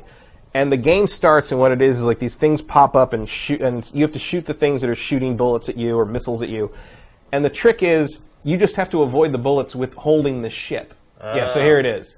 So, so it's like you're a young kid, so basically. yeah, yeah, so you're like swooshing like a toy ship. Back in the seventies, this- they used to make toys that had. It's so funny too if you think about it. They used to have toys in the seventies, Yeah. where you buy a ship that had an arm on it. and You held the arm. Right, It's right. very much like a selfie Exactly. stick now, actually. So you can see here, like you know, so these these bullet. It's a weird kind of like change in perspective because the bullets are coming at your face, and you're and you your instinct is to dodge it, but it doesn't matter if they hit you. It only matters if they hit the thing in your hand. Right, right. So this is a really good example of uh, one of the, my favorite things about VR so far, which is that um, here's a game that we've played a thousand times: a shooter with a ship and like bullets coming at a bullet hell shooter, basically. But It feels it's a way you've never done it before. Yeah, it, yeah. It's it's it's a really and it's simple and it's straightforward and you get it instantly, but it's tons of fun to just keep going through. All right, Um, us move so, on yeah. to the next game. We have a bunch that we want to talk about. Uh, Space Pirate Trainer. Space Pirate Trainer is, I think this one's been pretty well publicized. Basically, you're standing in one place. It's one of those, you know, there's tons of games for the VR, the Vive room scale stuff where you're standing in one place and things come at you, Right. and you have to shoot them. That's like the Oculus experience, essentially. Um, Yeah. Yeah. So uh, this is like you're standing on like kind of a like a space dock place, and these little like orb drone things pop up and try to shoot at you, and you have to shoot them with your twin pistols. Uh, and the trick is that like when they shoot lasers at you, like the lasers um, move very slowly enough that you can see where they're coming, and you can sort of physically dodge them. Or you can use this shield that the, the block. guy's using a block, Yeah. which I didn't know existed until uh, our friend Mike Mike Benson, who watches the show sometimes, is a grenade artist. Uh-huh. uh he came by to try it, and the first time he played this, he pulled the shield out. I'm like, "Where'd you get the shield? Like, what the?" fuck?" yeah. So it's, it highlighted this Yeah. weird thing where I'm like, normally, what do we do when we load up a new game? We press all the buttons. Right. Yeah. But- Sometimes the stuff in these games are gestures, and if you don't know that that gesture's there, you might not discover that Right, thing. I'm sure there was a tutorial thing I missed or something. Yeah. Because that's the other thing is every once in a while you miss something because you're not looking at it. you're not looking at it, or you just skip the tutorial because you're so damn excited Yeah. to play it. So. So this is a this is just like it's super simple, but it's so much fun. Just you know, it's a it's a fun little thing to play with. Um, cheap little game. The blue. The What's blue, up with the blue? The blue is this one you told me before we started uh, the live stream affected you. yes. Uh, I am not good with underwater large creatures. Yeah, I don't think most people and are. um, uh, the and the blue, I will contrast this with the next game as well because they're, they're, this, the blue is an example of of something done right. And now, is this just a passive experience where you're Yes. just kind of floating around in the water? you're just yeah, you're just sort of in the water and you can look around at stuff and like you can use you can like poke at the fish with the with the controller and like they'll react to it. Uh-huh. But basically, you're sort of standing in a place, a little location, and like a movie's sort of playing out around you. So like this is the reef migration, and so eventually you'll see like uh, sea turtles will come by, like you know, migrate like the migration, like like in Finding Nemo. Right. Like they'll all come by, and you'll see whole them all go them, through. Uh, and then there's um, there's a one at the bottom, like a, like the bottom of like the Marianas Trench or something, where like all these luminescent jelly. It's pitch black, and like you have a flashlight, but eventually all these luminescent jellyfish come up, and it's just beautiful. Like Yeah. it's just incredible. And then the middle one is you're standing on the prow of this sunken ship, and a blue whale swims up and basically stares you down and then leaves. and the blue whale one kind of freaked me out, Yeah. like because it's like you watch it on, on the screen and you're like, all right, it's a blue whale. When you're in this thing, the thing is hundred feet long. I mean, this thing is you really you don't get the perspective sized. watching it. Yeah. like- and like you know, it's. I mean, it looks kind of cartoony, and it's not like you'd mistake it for the real thing. But your brain's like, "Whoa, this thing's big." Well, you see it from far Here enough away, yeah. like that's pretty convincing. Once it gets up close, obviously the textures don't look as Yeah. good, but you see it from 50, But you got when yards. you're seeing this in the headset, this thing is that big. Right. This thing is the size of a building, 2D and your brain. justice, You can tell your brain it's not real so much before your brain's like, "Dude, That this is thing's looking real." at us," you know. there it is. Uh, and like, and it really kind of gives. I mean, it kind of has this sort of like, "Come at me, bro," sort Yeah. of, sort of thing. It's like it's like this whale sort of popping off to you, Yeah. and like then it does this thing with its tail where it almost like hits you with it, and it's just, Uh-huh. it's sort of it's sort of like. I'm not going to do well with the underwater stuff in this thing. I can tell. Like, sound like, design's really important Yeah. for this stuff too. I But mean, this is a you know they update the blue updates like periodically. That is cra- when that happens scary, in VR, it's crazy. I could see that, Like it's yeah. just coming at you. yeah. And so the blue is I mean they're they're very minimally interactive if you even want to call them inter. I mean you can walk around They're just the passive area, but experiences it's, but it's like the blue is an example I think of it done well because because they update periodically and they give, get you a new thing. I don't know why it's free because it sure, sure seemed like they put a lot of work into this stuff, but. Yeah. That's an example of that kind of experience done Well, well. it's the drug dealer thing. It's Right. like first one's free, you got to pay for. and maybe kind of it's like they want some work doing some paid stuff and like it's a good it's a good demo for them. yeah. Um, There's there's, the there's the jellyfish you were jellyfish one. Like it's it's a really cool trick. Basically, it's it's something. It's almost something you do in a theme park. Speaking of which, Speaking of which, nice segue there. Disney Movies VR is an example of how not to do this kind of content because Disney Movies VR is basically I don't know if you've seen like it's like the circle IMAX sort of circle vision Yeah, thing yeah. where it's like you know sur- it's normal video but it surrounds you. yeah. Um, basically, they've taken all their stuff like that, and they're sort of like you know, like like here you see uh, the VR experience for Force Awakens, where like I think they did this some of this on Facebook, where it's like you know it's just sort of like oh it's all first person stuff, and, and so like you're basically seeing this in VR, um, in very blurry VR. it's not exactly up to par, I would say, like resolution wise. And like you know the Jungle Book stuff, they've got like Jungle Book like a thing where like, it's like the snake comes up and uh, Scarlett Johansson's Python character comes up and sings to you. That one's actually a little freaky because at the end it like tries to bite you in the face and Uh-huh. like and your lizard brain is sort of like whoa like you know the snake. Um, but it's sort of like it just it's I mean it's free, so it's not like you can really complain that much. But it really feels like you're just watching a bunch of marketing bullshit. Um, and like like the like you and it's like you start out in like sort of this central like balcony, and you look forward, and it's like the Disney castle and fireworks are going off. You look to your right, and it's Star Wars, and like AT-ATs are shooting stuff, and and there's like a dogfight with Tie fighters and stuff. And then you look to the uh, to the left, and it's the Avengers Tower, and like a Quinjet comes in. But it's like the Avengers thing. All it is is like footage from the red carpet of like of like Civil War or something. and it's like if you've ever wanted to really feel like you were on the red carpet, like there's your Yeah. Marvel fantasy. Um, so I thought I thought that was just sort of like okay, Cheap cash in, basically, cheap cash on in. I mean, technology. I mean, it's free, so it's not like I blew any money on it, but Yeah. it still kind of felt like. I don't know. Have you ever played like a free game and you're just like, that wasn't even worth the bandwidth That wasn't worth I, the free, I spent on like, you know, I want I want my time back. I Right, felt like right. that a little bit. yeah. And let's talk about Chronos. You mentioned it earlier. Yeah, Probably one of the more traditional VR games. yeah. This is, I mean. Chronos is a Rift store exclusive, so like I had to use the Revive for that, and you just you, you know you have a normal controller in your hand. You just Yeah, just so you guys are, if you guys are wondering what Revive is, Right. Revive is the um, basically the user made. Uh, it's it's like a little mod you can put in, and it adds a Revive tab to the VR Steam VR thing. And what that mean what that means is basically it lets you access your Rift store games in the Vive. So basically, you can play Oculus Rift games on the Vive. Right. And now that Oculus has removed the, the DRM headset check thing, there's no obstacle for it. So basically, you, you have to open Steam and Steam VR, and then you run this thing. You know, you've got the thing installed, and you run the thing while you've got Steam VR open, and it adds that tab. Yeah. And then you have the Oculus Rift thing open, and you can just go in and pick whatever you want to pick. Um, it doesn't work perfectly with every game, but most of them work fine. So Chronos was the one I picked because I guess Edge of Nowhere is the other one I was interested in, but I guess that has some texture issues with Revive right now. Yeah. So I went with Chronos because I was interested in that because it's probably got the best reviews. It has, of yeah. any of the VR. As of stuff, right now, it's the hot, most highly reviewed VR Yeah. game for So- any head-mounted display. and it's pretty it's pretty good. Like it's so it's weird in the sense that like it's like a Zelda act- styled action-y Um, RPG-ish. like a, like a mix of I would say like it's trying to be a Zelda. It also comes off kind of Resi- a classic Resident Evil-ish 'Cause of the fixed because the fixed right? camera, except for the fact that you you know like you're seeing here, the camera location is fixed, but you can turn your head and look around however you want. Right. So it's it's you've played it before, but you've never played it like this. Once again, you know. And well, again, uh, it's like you're a fly on the wall, basically, watching what's happening. and it works really well. I mean, it doesn't. It's just a new way to do things, and it's like it, you know, it really does make it pretty immersive.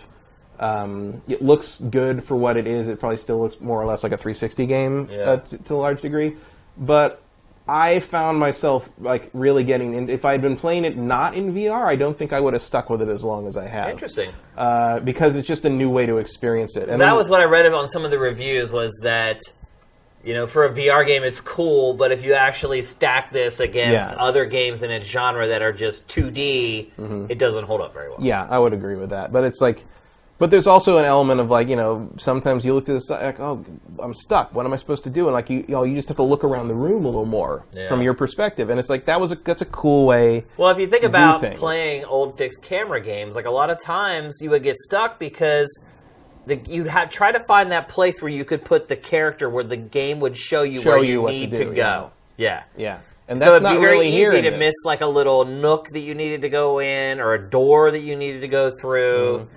And you're almost like kind of playing against the game to try to Right. figure out what you what you're having to do. So I guess that mitigates that a bit. And then there's a cool, um, th- there's a cool like little mechanic where if you die, because it is, you know, you're likely to get killed, and so you start as like a young kid, uh, male or female, and you go in, and if you get killed, like the the conceit is that you you had to recover for a year or whatever, and so your character ages the more you die, and they get less apt. It's like at- Fable. right?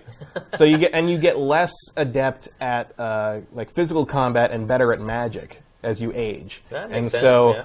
uh, it does actually change the game and how you have to approach the, the combat and the gameplay as you suck more. Kind of, it's like, and like I, I haven't, I'm not, I haven't died enough to really know if like magic makes it easier. If that's like kind of the So idea. I'm wondering if that's what it is. If it's like a Um, way for them to balance the game. Yeah, I, don't- I don't know. I haven't really, I haven't really found it that difficult so far.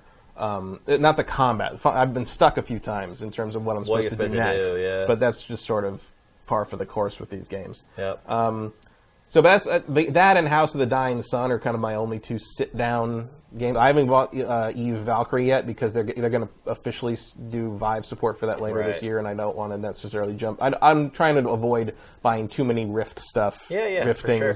as opposed. you also to, never know if somewhere on down the road, Oh, yeah, that yeah. could be cut off. That For whole sure. revive thing may stop working. Oh, that's in the back of my head for Yeah. sure. But I mean, I'm, these games aren't long enough that I'm not going to be uh, getting through them in time. So there's one last game you wanted to talk about for a very o- specific reason. yeah, it's the called only- Spell Fighter. Yeah, Spellfighter VR. It was a free little demo thing. Basically, you just go in and it's like a cheesy little fantasy area, and you can like pull. You can t- talk to cast spells, like because there's a there's a mic in the in the Right. Vive, and you can like say Fireball, and it'll like you know you can cast Fireball that way. Um, but I mainly bring this up because uh, this is the only game I played uh, that allowed you to actually move around in real time like a normal first person shooter with the touchpad. And the first time I did it, I almost fell over. Like it was, it is the most disorienting So because wait it a moves, minute. it you- moves super instead of moving around the actual room you're standing in, you move around with, with the controller. Oh, Because really? most games, like the lab, when you move around a room, you hold the, you like do something, some equivalent of you hold the touchpad. It shows you like a target from like the front of your controller, and you press that, and then you teleport there. Uh. so there's no real time movement, which is a much easier thing for your brain to get around. For sure, But yeah. and you can do that in this, but there's also an option to just like control it with with like a normal. Um, like you know just like a normal movement in a regular first person game and I decided to pick that because I oh I haven't done that yet. And when I walked off the, the porch of the, the house you start on I almost fell over. And Wow. the- my brain was like that's not how stuff works. What are you doing? And it took like you know it took maybe like a minute or so walking around to really get my bearings on how that worked. Yeah. but that is the closest I've come to being dizzy uh, playing any of these things. Um, and I do not have motion sickness. I do not have any kind of vertigo problems unless I'm like high up on a ledge. Like Right. I'll, I'll get a little, but like which actually does happen in this game. If I'm if I'm like looking down at a whole, thing, I'm gonna go. There's there's an there's a um. One of the little mini things in the lab is you, is just a scale model of the solar system, and you're just gonna like jump around the solar system and pick up the planets and bounce them around and stuff. um, it's super weird, but like, it's just kind of like I'm gonna bounce Jupiter off the sun. Like let's do. Right. That's what we're gonna do. Um, but like if I look down in that into the infinite vastness of space, like I get a little like it, it can be a little unnerving. you're, you're in the abyss. A little Yeah, you know? yeah. But um, th- this game is the the only time I got any kind of like vertigo or motion like sensitivity. I And- think you can thank that to the Vive. Yeah, Yeah, And, that's uh, where you're spending the extra cash. There, you're getting that cleaner experience. Mm. and I got used to it pretty. I mean, I feel like I'd, I could probably play like Halo or, or something. And I haven't played Raw Data yet, um, just because there's a point at which first VR game to ever be number one on Yeah, sta- on Steam's charts. that. But there's a point at which I'm just like, okay, I've spent like a hundred something dollars on VR shit this Yeah, week. yeah. It's, it's time to cool off for a little bit. Yeah, but come back to the real world for a little bit. And also, again, so much of this stuff is early access. You know, Yeah, like, and, yeah. and like like Not World of finished. I got picked up World of Diving as well because because I, love the you know the, the underwater stuff. Yeah. And I played you know I'm sure that we'll get there one day, but like playing that in VR right now is is a pain Yeah. because they haven't quite figured it out. It's all very new to them. And there's also a thing with World of Diving where like if you have the Vive plugged in, no matter how you start that game, it will start in VR. So if you want to play it not in VR, you have to unplug the Vive. Gotcha, gotcha. Um, so there's like They're just so- little quirks that work so out. tons, you know, so raw yeah. data. I mean, it looks really cool, but again, like you know, I try to avoid early access stuff. But at this point, if you want to play the, the really cool VR stuff, you're sort of stuck. That's what you have to early play. access stuff. All right, so let's uh, let's sum this all up here, Matt. So you've had two weeks with your Vive. You paid eight hundred bucks for Mm-hmm. It. Should people buy this? I mean, if you're into it, if you like the concept, sure. Well, we're going to assume that people are in. Yeah, if you're into it. Um, only if you're not going to miss that eight hundred dollars. Okay. Like if you if you're in a situation where like, well, if I if I skip this car payment and I don't buy the kids their lunch for like these three days of this week, like don't do that. Like Yeah. don't like don't sacrifice to get like this anything? thing. I mean, you know, if again, if it's not going to impact your quality of life or your family quality of life to spend that money on this thing, like, yeah, this is the one to get. I would say. However, like if you're gonna if you're gonna like suffer for it, like if it's not something you can really afford in your existing budget, I would say no. So this basically what you're saying is this is not a must-have. Not yet. I mean, maybe when the when the real games start coming out for it, when it really becomes a big a big almost like, man, if you love video games, you have to do this. You have to play you this. don't feel like there's an experience yet on Vive that screams that. Not yet. Okay. I mean, I can I can see it. The potential is just there. I mean, you can feel it when you play some of these really good ones in the lab or Space Pirate Trainer, or uh, or even theBlu. Like if you know, the potential is there for someone to make like a, like a not, a not totally interactive but like immersive experience. It would be like, man, you have got to see this. Yeah. I mean, the the Trials on Tatooine thing that just came out a couple days ago is pretty close to that, except it's like three minutes long. Right, But right. for those like 45 seconds where you've got a lightsaber in your hand and you're deflecting stormtrooper blasters, you're like, this is the greatest thing I have ever done. Yeah, yeah. But then you're like, oh, then it's, over. Yeah. And then you're like, let me calculate the cost per minute on that. It's like, no, it's yeah. I mean, it's doesn't just, work out. That no, equation's I mean, not I mean, kind. You have to be ready that you're a crazy in crazy early early adopter world here. All right. And um, if you do not have the disposable income to just be like, yeah, why not? I'll try that. Sure. Like, I can't tell you that this is a must buy yet. Yeah. Um, it is a super duper crazy luxury item something, that yeah. is a lot of fun, but I think the more responsible option would be to make a friend who has one. yeah, yeah. Because chances are you could go over there Yeah. and in a night play pretty much Yeah, everything. I mean, gr- From like beginning to end. yeah, like Mike, Mike came last, over like, and I. 30 Yeah, I mean, well, that's the thing is like Mike came over and he he played for like a little over an hour, and I showed him all the best stuff because I'd played all the stuff that You wasn't good. through it, yeah. And I'm like, here, I'm gonna curate your your path through all this stuff, and he's like, that was awesome. And, you Yeah. know, but, but he's also, I mean, at that at this point, Mike has seen all the same things I have, and he didn't pay paid 800 bucks for it. there you go. So I don't regret. Find a friend. I don't regret doing it, but Yeah. it's like. It'll get better over time. I mean, you have it now, so Right, and we'll get there, but it's like again, It's and- like and- it's and hard for you're- me to get, get excited when I see new trailers and previews of VR games because I don't have one. Right. But I would imagine, like, if I actually owned an HMD, suddenly, like, my interest in all that stuff would just be ignited, and I'd be like, man, My- I'm going to watch my every Steam, trailer. My Steam recommendations are screwed because Yeah. all they're doing is showing me every stupid old VR thing. ever. I'm just like, you know, I still play other games too. Yeah. You can show me something else, but it's like, no, here's this VR thing. It's free. Check out your Discovery queue. I'm just like, come on. One one final thing before we move on. How do you feel about the whole isolation part of VR? And how did your girlfriend feel about it? Uh, she just laughed at me Yeah. mostly. Could you Um, hear her laughing at you though? Like when I had the when I was using the iPod headphones, yes. When I Yeah. put my my uh, giant like Bose Your noise canceling yeah. things, no, not Yeah. at all. Um, the only other thing that uh, the only other thing that happened was uh, she came up to tap me on the shoulder because it was dinner time. Right as I started playing uh, a game of Space Pirate Trainer, and I put the gun up, like right, I, I, I almost like uppercutted her. Oh, with, wow. with the like, don't come near the VR people. Like, yeah, like, I mean it's there crazy, is ac- right? there- well, there is you never know which way they're going to move. You can't see what's right. going on. Well, there is actually a thing where you set up where um, it's called knock knock on the Steam VR thing, and it has a thing on the screen of the computer that says, "I'm in VR. If you need my attention, press F1." And like, okay. and it'll pop up a thing that says, "Hey, someone needs to talk to you," or whatever. so bizarre. um, so yeah, she thinks it's silly. She hasn't tried it yet because she has well, no, two she, weeks she hasn't tried it. well, she has very bad vision without Oh. glasses, and so she's it. she isn't really. Also, she, I don't. I don't think she's into it. Really? I think this. This. She, she, I think there may be. We may have hit her nerd. You may have crossed may have hit over her nerd the line. line. Um, but uh, and you do look ridiculous. I mean, you know, Yeah. you do look ridiculous doing it. But it, but it's it's fun. yeah. Um, and, uh, yeah, I don't know. It doesn't bother me.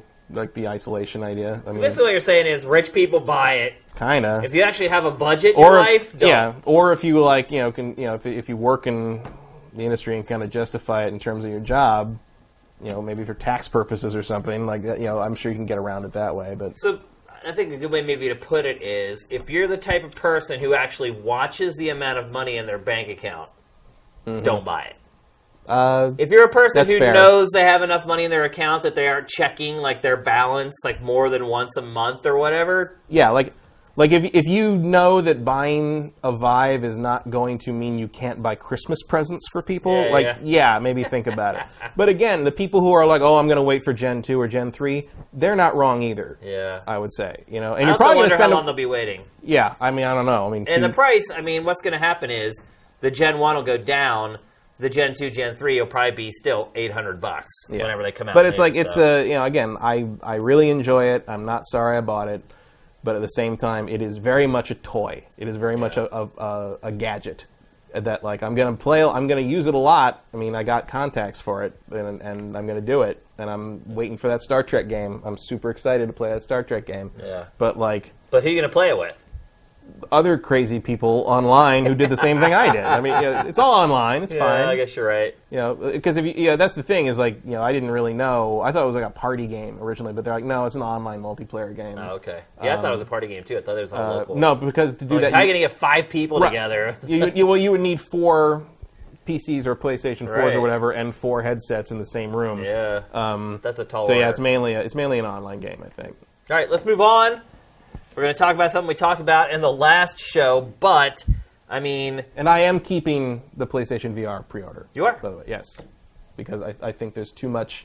A, there's too much Sony exclusive stuff that's going to be stuff I want to play, and B, if I want to actually play multiplayer with my friends, I feel like that's the most likely one It they'll is. have. It also looks like, in all honesty, it is at, in October. It is going to have more full-featured Yeah. games than Vive has, and it's been out so. for a while. So. And again, I've said it before, but the PlayStation VR headset is the most comfortable of the three.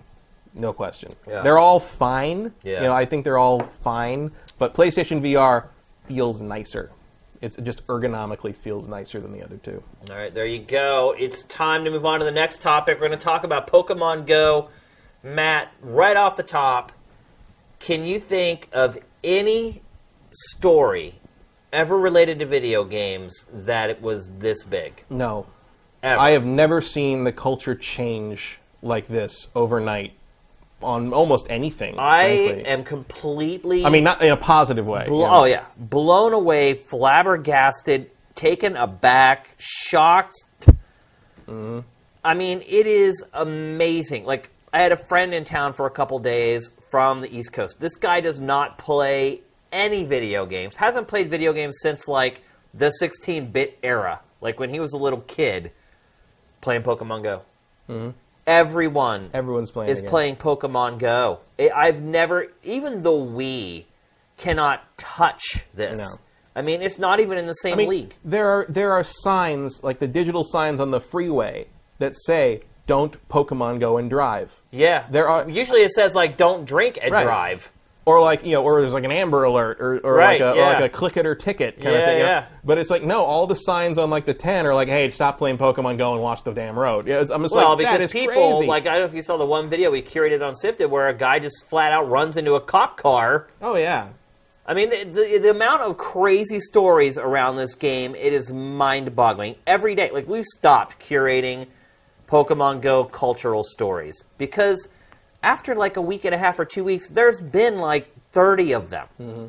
Like I don't know if we've ever had a game on Sifted that had more stories added to it in a short period of time than Pokemon Go. Yeah, well, I Because mean- it just com- I mean, we just stopped. Like the stories are just once it got to like the cop car getting smashed by the dude driving it going like 40 miles an hour, it's kind of hard to top that. They found like two dead bodies now at this point. they caught one guy trying to like kidnap a kid. I mean, it is Mm-hmm. just yeah. Two guys like found a wanted murderer. Yeah. like, it, it's it's great and like. I'll tell you, like I've lived near the La Brea tar pits for like the whole 12 years we've lived we lived been down here since we moved for G4, and I've you know I go out. There's a lot. There's a ton of Pokestops in the, in the tar pits, and I have never seen that place as crowded as it is now. La It's- Brea. It's, Anywhere. Brea it's just full of people looking at their phones, and it's all people like you know this. lure- Last night before I went to bed around three in the morning, I loaded up Pokemon Go just to look. There were three Pokemon lures active in the middle of the La Brea tar pits. that's a trap, Yeah, people. yeah. Like, that is- nothing good happens in a park in Los Angeles after two in the morning. Trust Any me. park No, after it- 2 a.m.. But I'm just like, man, and there was part of me that's like, if I go there, who knows? Like, I'm it's- it's- taking a knife. yeah, at least. it, it was. I mean, like three lures up in the middle of the of the La Brea tar pits at How three did they the even get in there? I don't know. Who knows? It is crazy, dude. Like everywhere you go, it's just people Yep. playing. Like Signs in all the businesses. Everybody. I was at Venice Beach. You're sitting on the beach. Everybody on Yeah. their cell phones doing the, That's how you know they're playing. Yeah. Yeah, and When, the, when like, they're two- looking at the phone and it's moving Yeah. around. Or if you just see like two or two or more people together walking, but they're both looking at the phone, like Yeah, yeah. and not talking to each other. Yeah. It's like, oh, they're looking at Pokemon, Go, and like, and like you'll see people like we were watching, walking by, like anyone, and you know, every every kind of person, every color, every every style, every interest, every age. Like you just walk by, by them, and like, and they're like, "You playing?" And like that's it. It's like, "Yeah, you playing?" Like, it, it, and the answer is always yes. it is. You know what? It's amazing too when you get you have that look. yeah, It's like people look at you. You're holding your cell phone up. And they give you that look of, oh, I know Mm-hmm. You what you're playing it? doing, and you know what I'm doing. Yep. Like, I went and got my car washed, and I'm sitting out, outside the car wash waiting for them to finish or whatever. And I'm like, oh, and this is how I play Pokemon Go. I don't actually like actively play it. Like I just play it when I have a couple dead minutes here and mm-hmm. there. That's kind of how I do mobile gaming. Period. So I look through the, you know, there's a Pokemon in the parking lot of the of the car wash. I catch that Pokemon. I look on the map. There's like a couple spots like right down the street. So I start walking. Sure enough, I start looking down the corner. There's a church there. There's like 10 people standing in front of the church, all holding their cell phones up. I look across the street from the church. There's a fountain there. In front of the fountain, there's like 15 people standing there. It's and they're all ages, like girl, boy, n- none of that matters. I've never seen anything like this, man. I mean, like, Pokemon was a big phenomenon when it first came out in '98, but that was most kids. from kids. Yeah, I mean, if you were under 20, basically. But this goes all the way to Oh, the top. goes. I mean, like I said, last last time we did the show, I don't know, on the way over over to the studio, I saw two women in their 60s playing it on the Yeah. side, you know, waving their phone around trying to find whatever. And like that has just more and more been proven to be true as I go out. I, mean, I go out and it look sports most days walking doing around, like yeah. special things for it. Like, and now we're you know McDonald's has the the tie-in coming up. I mean, Nintendo's going to make more money Get ready for trouble and make a McDouble. Pokespot. Nintendo's to make more money off of sponsoring places. Mm-hmm. Say, hey, come to my store and get this rare Pokemon. Oh yeah.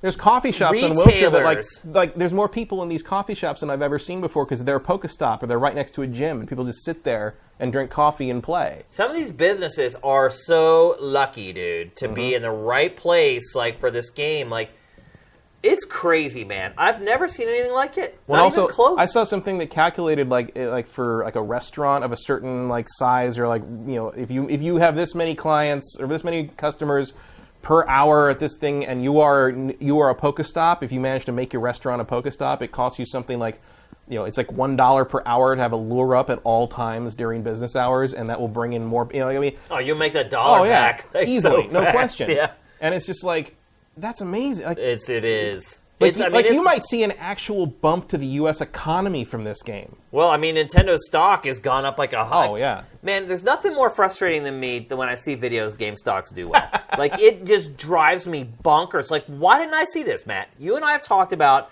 Pokemon Go Mm-hmm. ever since it was announced. We knew it was going to be huge. Probably not this huge, but we knew it was going to be a big Oh deal. yeah, I, I said it was going to be. I mean, I didn't know it was going to change the culture overnight. And but I told, you, it was, I told you it was going to why be big. did I not buy Nintendo stock? I, don't know. knew it was going to happen. Like this happens to me all the time with stocks. Like I know a game's coming out from a publisher that I know is going to do well, and it just I just let it fly right on by, dude. You could have doubled your money in a week buying Mm-hmm. Nintendo stock.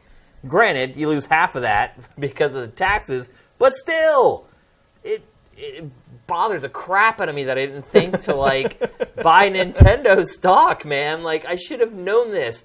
And look, it'll probably gradually start coming down, you know, once Yeah. I mean, it's not going to stay crazy like this forever. No, but it does have a, a pretty ridiculous retention rate. It's, it's a Oh, yeah? very high retention rate compared to most other like flash in the pan apps. I mean, I honestly am so far behind. I'm only like level seven or something like that. I've only caught like, Only like 10 level Pokemon. I think like- Sam and I are level eight. We just caught a Rapidash on the on the counter here, but when Yeah. you right, you know, we Shane went to the bathroom before the show, and then Sam caught a Rapidash. I'm like, oh, I got to get a Rapidash. I don't have a Rapidash. I have a Ponyta, but I don't have a Rapidash. Yeah. And there it was, right on the right on the counter. We caught it, and it's just like, and that's like, that's what this game is. It's it, I found my wife playing it and not at my prodding. Like we'll be sitting at dinner and she'll be checking her cell phone and and she always does it. She'll be like looking mm. at CNN or whatever. And she's playing Pokemon Go now. Like mm-hmm. and I'll, I don't even know. She won't even say anything to me. Like usually anytime she plays the game, she's like, "Shane, I'm playing a video game right now." she has to announce it and make a big deal. Like it has just become a part of like what she does to the point where she doesn't even mention it to me anymore. Like I think she's a higher level than I am at Pokemon Go. Like, I, I mean, I love it. It's awesome seeing all these people, and it's so funny too seeing people like say things that we've been saying forever, just like the names of the Pokemon and mm-hmm. like. It's great. It's just great seeing people get into it as much into games as much as we are into mm-hmm. games 24 7, 365. And the great and I hope like- some people will now understand like where we're coming from, why we like games so much. Like well, especially because it, you know, the game isn't really that good. no, and that's been the, funny thing about it's the social reviews. experience that it Right, creates it's that's like really watching worthwhile. publications try to do the dance and trying to figure out how to review this game because they know they love it, Mm-hmm. but they know really as a video game it's terrible. Yeah. It's not even say it's terrible, but it's just very rudimentary and very simple, and there's it is broken in a lot of ways. And like, there's a lot of stuff that's not in it. Yeah, there's like no I caught, I caught something at the beach, and uh, I actually took a picture of my friend who was with me at the beach, like just you know using my cell phone, and he was like in the Pokemon app, and somebody like responded on Facebook, "Oh my God, I haven't even seen that Pokemon yet." Well, sadly, like as soon as I caught it, the app crashed, and I never like kept Oh, it the crashes Pokemon. constantly. Yeah, like it does all the time. Like, you know, if we look at this game on the standards we look at most games, it's not a good game. No, It's really not. And especially if you compare it to just normal Pokemon. I games. wouldn't even say it particularly qualifies as a 1.0. No, version. I mean it's. I mean, I'm not not out of 10. I'm saying like like it feels like a beta. Yeah, yeah. You know, it Right. really Oh, feels gotcha, like an early version of something. It does. It feels like it shouldn't be out yet. But you know what? What's out there is plenty good enough for most people. Apparently so. I mean, Like, well, the experience it creates is more than the sum of its part, frankly. yeah. Um, so it's like it's weird because like in the end it was kind of a bad choice for my fantasy team. It's Yeah. like i- you know if we're if we're picking fantasy teams in terms of phenomenon, Oh, sure. you just but won, I- yeah. but you know but like Metacritic is kind of, I mean it's going to be like in the mid 60s if it's lucky I don't know. point. Most of the reviews I've seen have been anywhere from like. Actually, I think Destructoid hammered it like pretty good. I think Destructoid Yeah. gave it like a three or something. But most of them have been in like the five, six, seven range. I don't even know if I can say if I agree or disagree with it. One, I haven't gotten far enough into it. Like I'm not even to like the meta part of Pokemon Go Mm-hmm. yet. I'm still in the like. I need to like capture enough Pokemon so that I can actually like go to Pokemon Gym stage. like I haven't like some of the like some of the stuff you guys were talking about before we started taping the show. I don't even know what you're talking about. You're talking about like throwing Pokemon into a grinder to get candy or something. I'm like, what's that? like I don't even know. Like but you know the fact, regardless of how much I like it or dislike it, or how much I play it or don't play it, I love it because mm. it is it, it is making people see why we love this industry so much and why we're so passionate. And it's good for me, like for my family, like. You know, a lot of people in my family are like, "Dude, he's look at him. He's should he be doing this at his age? Like, why is does he love video games so much? Shouldn't he have given that up when he was like 15 or 16 or whatever?" A lot of those people are starting to understand now, mm-hmm. like why I love what I do and why I love games. And so, just on that very base level, like I mm-hmm. just really appreciate this video game. It is so rewarding for me to see people that I love and care about enjoying my hobby as much as I do. Like the- finally, and the like, nature I've of the game- so many times. I'm like, try this game, try that game, and they'll play it for a day and be like, it's not for me, or I liked it at first, but it got too hard, or whatever. Like everyone's sticking with this now. Well, then the nature of the game is a social experience, which is like that's what you come back to, to games a lot for, is because you know in the end, yeah, we have fun playing the game, but we also have fun talking to each other about the game, Yeah, and playing yeah. the game with each other. They're understanding that you know, too. and it's like this is like I mean, it's a very rudimentary experience, but it's like it gives you the taste of what that's like in a very accessible way that it's like it's like yes that's why we keep doing this if it was all me by myself i would probably not still be into it Yeah. But because so many i mean probably 80% of my friends in my life come from bonding over like what we do in video yeah. games and how that we like playing them with each other or independently and having opinions about them. Like that is it, it- you know it's it's it's a I don't want to say it's a gateway game, but it's like it's a glimpse into a world that mo- a lot of these people have never experienced before. but they're getting it now. Yeah, they're they starting to it now. understand. They're like, even Michelle's like, I can understand now. Like when I go to bed and you stay up and play, Mm-hmm. because she's like, sometimes I'll go to bed and I'll play Pokemon Go like Yep. before I go to sleep, and she's like, all these times that I remember seeing you on the couch, and I'd say good night to you, and you'd be like, oh, I need to play this game for another two hours, and I thought you were crazy. Hmm. She's like, now I'm starting to get it. And that to me is invaluable. Just having people like understand me for once instead of them looking at me like I'm some kook, for lack of a better term. like, a lot of people are starting to get it.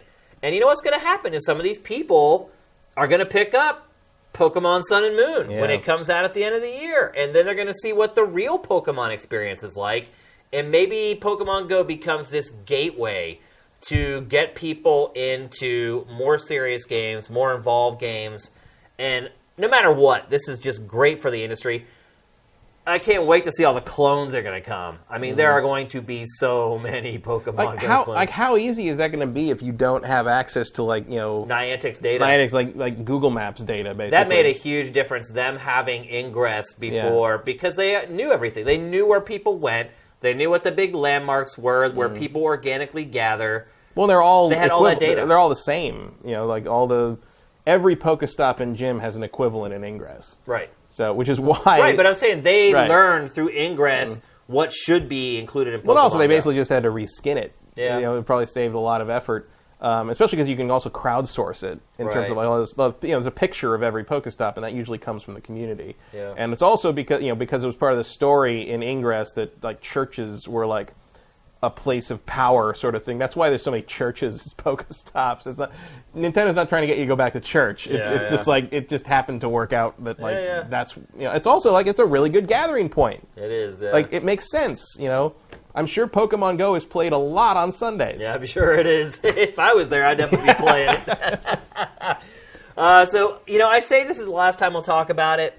I really don't know that for a fact because this thing just generates stories Mm-hmm. like constantly, and a lot of the cultural stuff. Like you can only hear about so many crimes being solved by Pokemon Go before no one really cares anymore, or how many cars are going to crash, or how many dead bodies are found. Well, it's also kind of a function of like how many people are playing it. Of course, that stuff's Yeah. going to happen. You know, to one or two out of like how many millions, of and people are doing this. Yeah. It's just it's inevitable. Yeah. And I wonder too if when those stories stop being reported on, because eventually people are going to tire of reading them or Mm-hmm. seeing them on the news, how that affects the game's participation. Well, I'm interested. If people no longer feel like it's this cultural lexicon type thing, will they be as motivated to? Well, I'm interested to see what happens when they update it to include trading. Yeah. because there's all of a sudden an, another way to interact with the other people playing it. Yeah. And if that becomes a whole, and it's also a way to com- you know fill out your Pokedex. Um, so like I can see that becoming like a new like kind of Trading is the backbone again. of Pokemon. Oh, yeah. I mean, it really is. Oh yeah. I mean, Um, you're never going to catch them all. Though one person did catch them if you, all well, already. and if you already if you suddenly have a situation where not only can you say like, hey, are you playing? Yeah, have you seen anything good? Oh, there's an Onix over by the drinking fountain. Like, and th- what if you add that other level of like, is there anything you're looking for? yeah. And like you can kind of negotiate that Yeah, trade like that gives you a whole nother reason to talk to people It really does. like that changes the game tremendously so i'm interested to see what happens when that update happens Yep. So I knew this game was going to be big. I seriously never dreamed it would be this big. Like not don't this anybody did. huge. I mean, I don't think there's any way Nintendo. And the the i didn't expect i didn't it, expect it to cross age lines the way it does Yeah. The irony about it is that Apple will make more money off Pokemon Go than Nintendo. Oh apple must be thrilled Well, Apple they said will make three billion dollars in the next three years on this game just from skimming the thirty percent off the top. Yep. It's crazy. Oh man! So don't want to spend too much more time on this. Obviously, if you guys haven't played it yet, Japan still doesn't have it. By the way, no isn't that bizarre? That's bit. where the beta test started. That's where the game comes from. has there been a reason given for that they just, for whatever reason, it was lower on the list, and because of all the server issues it has, every mm-hmm. time it rolls out a new territory, it just. It keeps getting pushed back. again, yeah. Yep. So, Sorry, I know we definitely have some uh, sifted users in, in Japan. Sorry for you guys. I It's not even that big a country. It's like, and Yeah. they've got great infrastructure. And they have like great be- wireless and everything. So yeah, but uh, soon enough, it probably should be coming. It's pretty much everywhere else at this point. It's all over Europe and everywhere else. Yeah, So the slow, slow rolling out in Asia. hope you guys are having the same experience as we are. To me, it's really heartwarming and encouraging Yeah. to see the general population embrace a video game, and Mm. Did no you matter what they want to call it, Did you see it's a freaking video Did game. you see that thing where like it was? Uh, there's some, I don't remember what city it was, but it, it was like the city was like started to rent. It was a shelter. It was a dog shelter, and they started to offer to rent out like their shelter dogs for people to walk to have an excuse To to be playing Pokemon Go, and they ran out of dogs. What? And like people would like see the dogs out in the street and ask people, "Oh, is that your dog?" Like, no, I'm wa- I, I got it from a shelter because I'm walking the dog. And they- like they would take pictures of the dog and then ask the shelter, "Is this dog available? Can I?" And so they've adopted dog. There were people who rented the dogs and came back and said, "This dog I'm and I really, really dog." bonded, so I'm just gonna I'm gonna keep the dog." They've made so much money renting dogs to Pokemon Go players, they were able to drop adoption fees. wow, that's amazing. So like this thing just keeps like Finding new Doing ways to good. give. Yeah, doing good. I mean, there's been some bad, but for the most part, it's been Yeah. good. And you see people like you know people are like making an effort to go to like children's hospitals and drop lures. So so like kids that can can't leave their beds or can't leave the hospital The Pokemon can will come to catch them, can yeah. catch Pokemon that way. You, like there's people I've seen people out on Wilshire, you know, like walking around where like, like kids are all like doing stuff and like they they aren't allowed to buy stuff on the app because their parents control the thing. So like I've seen adults be like, oh, I'll just throw I'll buy a lure and throw it up so you guys can catch them. So it's like Yeah. Like the it, it's there's a lot of nice It is showing Things the happening. good in people in a time where it seems like all we hear about is the bad. Or the guy who uh, who he was in a I saw I saw it on Instagram. He was like, he has two buttons, and he's got a button for Team Mystic, and he's like, I, this kid was handing out buttons, and he's like, he's like, who's which one are you? I'm like, I'm I'm Team Blue, I'm Team Mystic, and he's he gave him a Team Mystic button, and then he gave him a button that has all three colors on it, like a little like mini rainbow, and he says. That's for your team, and that's so we all remember that we're all still friends. Uh, And I'm just like, damn, like, like this is like a giant Hallmark card really in a video is. game. What is going on? it's really great, people. Uh, yeah, I mean, I w- one thing I would say is that if like you want to play this game like you played other Pokemon games, you're gonna be really disappointed. Like sitting in your apartment or your house, like No, you're gonna have to go out. you're gonna catch one or two Pokemon, and that's pretty much it. You're Pokemon not. Go you're outside. never going Yeah. to get it unless you actually leave your house to play it. So if you're the type who never leaves the house, and I'm not going to pass any judgments or anything, But a lot of people that never leave the house are leaving the house to do You're this. right. And it's, and it's, You're absolutely you know, there's right. people saying it's like the best thing for their depression they've had in years yeah. and stuff. And the good thing too is it's free. So just Yeah. try it. If you don't like it, who cares? right. Whatever. You didn't pay anything for it. Just like we used to say about that. Uh, what was that? That game, uh, Rune, RuneScape or Rune, Rune something. It was like a, like a kind of an MMO back in the day. It was like a free to play Oh, thing, yeah. and people would constantly email XPlay asking us to review it, and we're like, why? Yeah. Just play it. it's free. You Try decide it. for You know, like, yourself. yeah. It is weird reviewing free to play games. It's like just decide for Give yourself. it a shot. Why not? There's really no reason. Yeah, so it'll be interesting to see how this evolves. Because right now it's the hype. Huh? It's like all the hype and everything, and everyone's. Mm-hmm. It's like that shiny new toy.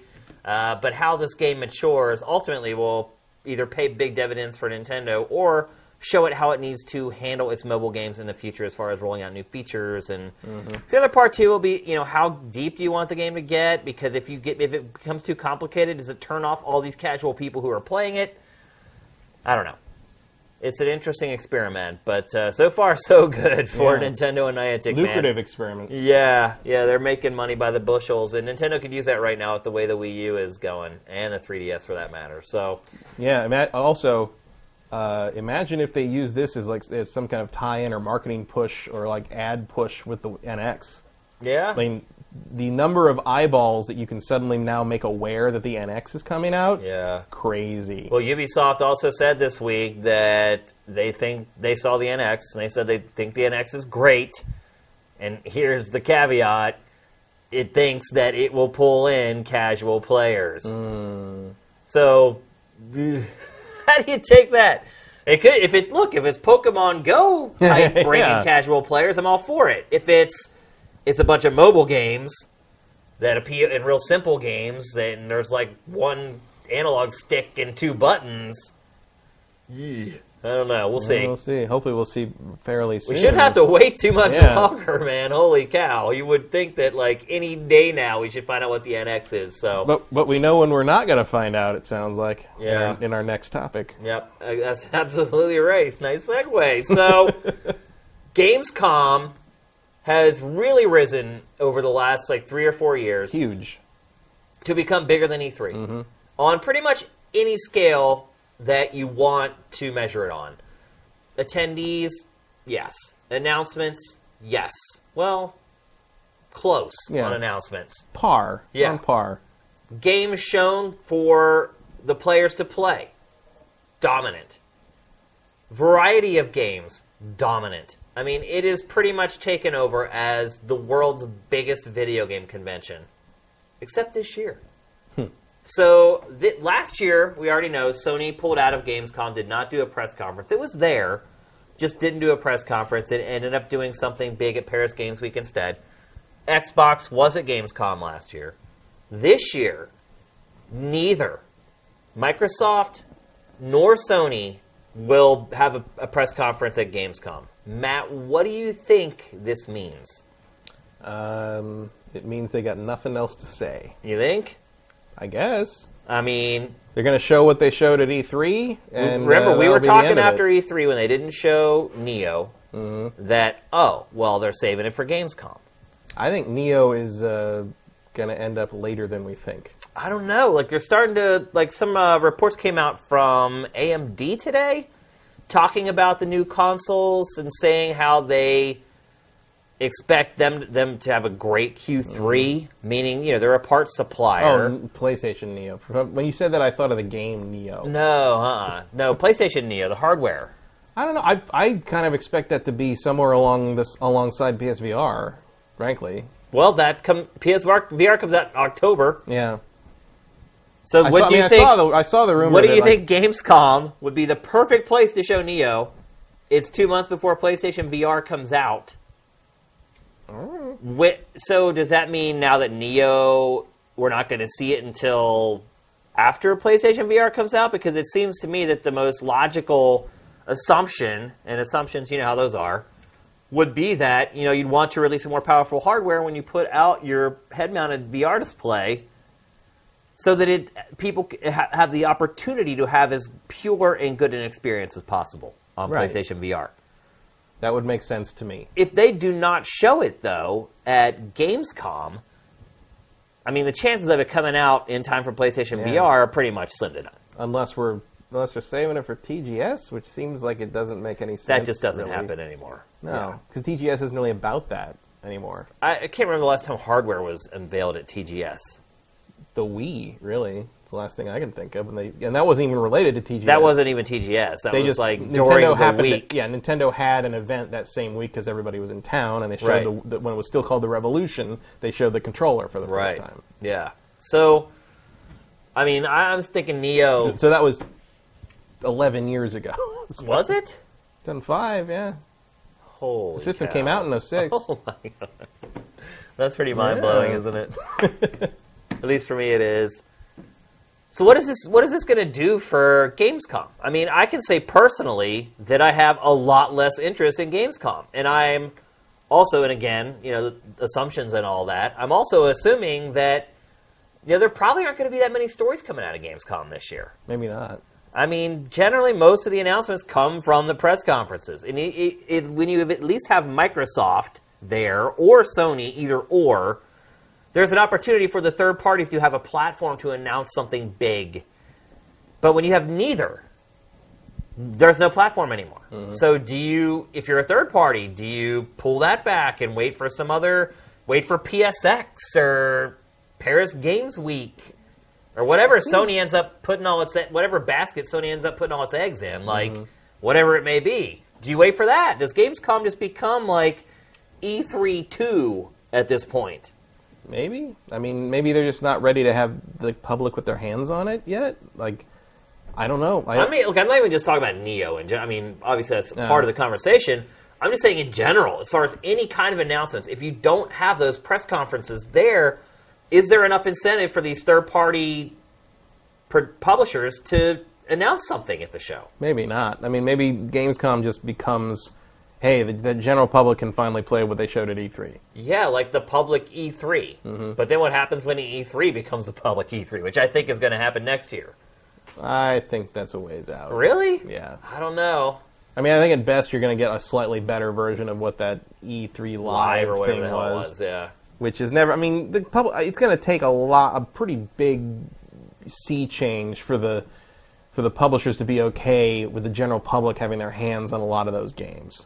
You know, because you, you kind of try to, you know, obviously they try to polish them as much as they can, but you want you don't want just like Johnny Average sort of like touching these things and being like, ah, it didn't work, it was garbage. You know, I, I, you know what? I would disagree with that though, Matt, because in today's day and age, with all the betas and the alphas that Mm-hmm. they just let general people be become a part of, I think publishers have learned that like the general public's pretty smart when it comes to that stuff. Mm-hmm. Like and accepting of yeah, this isn't done. There's I some think bugs here and there. I think that's an, uh, a good argument to be made, but at the same time, um, I, I don't know. I wonder how aware of that the people who are really calling the shots are. You know, like you, you still, it's, it's like people who wonder like who the hell is still making the decision to advertise on late night variety shows.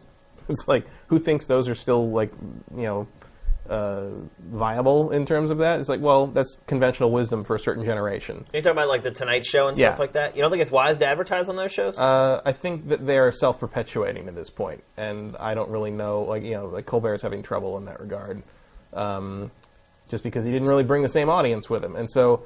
Uh, I, and then part of that is, is theorized to be like you know pe- the people who are calling the money shots are basically people who are around old enough to have been around when those shows were very big juggernauts in terms Right. of you know pop culture in cultural influence. You know, um, very fa- you know very famously, uh, the Ford Edsel uh, was known to be a. It was already not doing well, but it was known to be a bomb when uh, Bob Hope said it looked like an it looked like an Oldsmobile sucking a lemon on, on a late show, and Yeah. like it changed how the public the trajectory of that model. that yeah. car. Yeah. And like late night stuff just doesn't have that cachet anymore. So like I think That was I- also an era where most people only Oh, you had three networks. had Yeah. four or five channels on their TV. not even that total. But what I'm saying is, I think you're probably right about the average you know person coming in and playing it that they're smarter than they are. I wonder if the people who make the decisions in terms of how that needs to work for E3 or for each individual publisher are in touch enough to know that that's the case. Yeah, I uh, There's always been sort of this feeling of like, well, don't let the public touch it, kind of thing. You know, like that. I wonder how far. You know, I think I that feel like that's completely melted away. it's though, at melting this away a little bit Just in look terms at of EA like at E3. It didn't have a press conference. Instead, mm-hmm. it did the fan event where people could come in and actually play the game. Yeah, which was obviously better than EA, E3 Live. and it was way it was smart. I mean, right now, YouTube is flooded with Battlefield One videos, mm-hmm. flooded because it let all those influencers come in and play it and capture. Not only that, capture footage while they're playing the game. They all leave and all go to their YouTube channels and start posting Battlefield One galore, and it's worked. Like the game. I mean, you know, we the way our back end works, we see everything coming in that all these YouTube channels are producing, and it's just Battlefield One, Battlefield One, Battlefield One. Like literally, like for the last since E3, I would say Battlefield One's made up thirty percent of everything that's coming into our admin. Was going to beat Call of Duty. Oh yeah, as far as like well, as far as content being put out for it, it's destroying Oh, yeah. Call of Duty because Call of Duty but- still still adheres to that old idea. But of- do you think it's going to outsell Call of Duty? No, uh, uh I don't think so. I don't even think it'll be close, to be honest with you. I think it'll still destroy. I think Battlefield One's going to do great. Yeah. But I, all after I would have said maybe if Call of Duty hadn't had a really great E3. If mm-hmm. what was shown of the game was kind of what we saw the first time, and people were like, "Oh," but that wasn't the case. Like pretty much everyone Right. freaked out over what was shown of Call of Duty. So I feel like all those fans are going to buy it. I think Battlefield One will probably be the best-selling Battlefield ever, though. I would say that much. I mean, Battlefield Four. I don't know. It ultimately ended up being a really good shooter, but out of the gate, it was Yeah. deficient in so many different era- Well, we'll hope, areas. that, we'll hope that this one launches properly. Yeah, I too. mean that's the other thing too. Is that it, Dice has had some rough launches. yeah, I mean it, not only that, it could have a really crappy campaign again, like Battlefield Yeah. 4 did. Remember watching all the trailers for Battlefield 4's campaign? Everyone was like, "Oh my god, a whole building explodes and falls on you," but then you go and play it, and it's just like these dead-eyed hacks like following you around in battle. So, I mean, they have not proven that they can make a great campaign. Mm-hmm. At the same time, what's the relevancy of a campaign in a shooter anymore? Look at Overwatch. Yeah. No campaign, nobody cares. Because people get it now. They realize, like, if I can find a multiplayer shooter I can play for a long time, who really cares if there's a campaign? It's a nice bonus, but no matter what, I'm going to get my 60 bucks worth out of this game if I play it for 2 mm-hmm. months, play multiplayer all day. So the times they have changed a little bit. And so I do kind of feel like Gamescom, bringing it back around, is kind of primed to be the next E3, or what E3 should be at this point already, because all the publishers are heading that direction. And Pachter talks about it this week on Pachter Factor about EA and how he felt like EA has a responsibility to the industry, because without the industry, there is no EA. And he felt like EA was very selfish to not do a press conference and leave the show or to leave the show floor and do its own press conference with fans instead of being a part of E3 proper. He said it's great for them in the short term, but if you think about the long-term health of the industry, it's a bad decision because they can do great, but if everyone else isn't doing great, it doesn't matter how good EA is doing because they don't even have a platform to put their games on. So I feel like Gamescom is in, is in the right direction. It is what the industry is probably ultimately going to turn towards, which is why it was really shocking for me to see that neither of the big two are doing a press conference at the most important event. And by the way, neither has really announced big fan events either. Microsoft has announced a couple things. All Sony has really said is that it's just not doing a press conference at, at Gamescom. So I was really disappointed to hear this. I feel like Gamescom had all this momentum.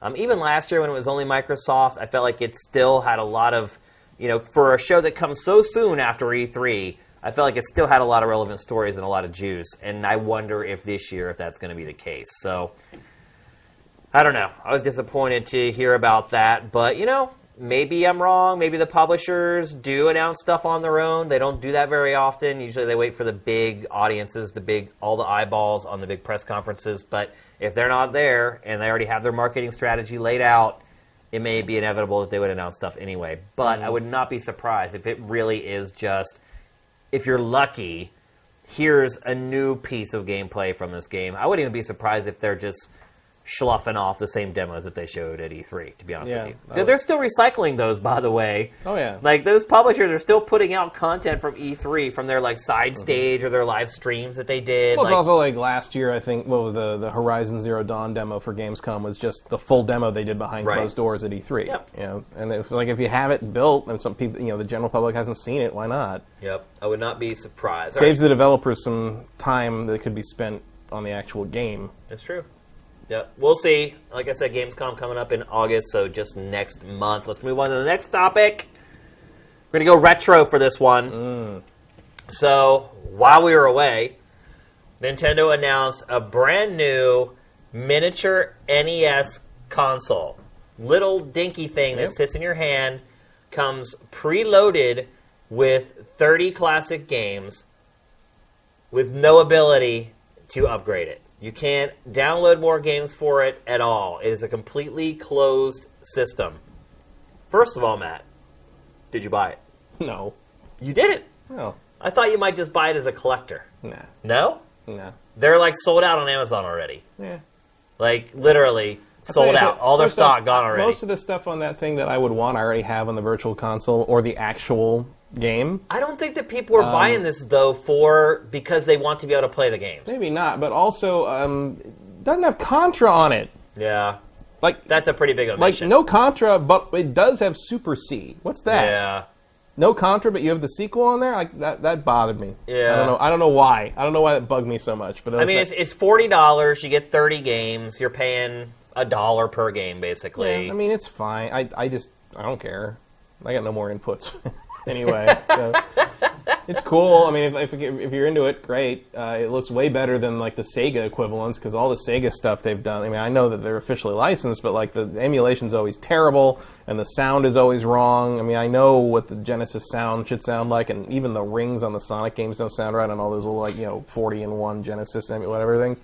Like that never. But I know Nintendo wouldn't let something like that through. Like I'm sure this is like perfect emulation. It's, it's, I'm sure it's the Virtual Console like stuff just adapted.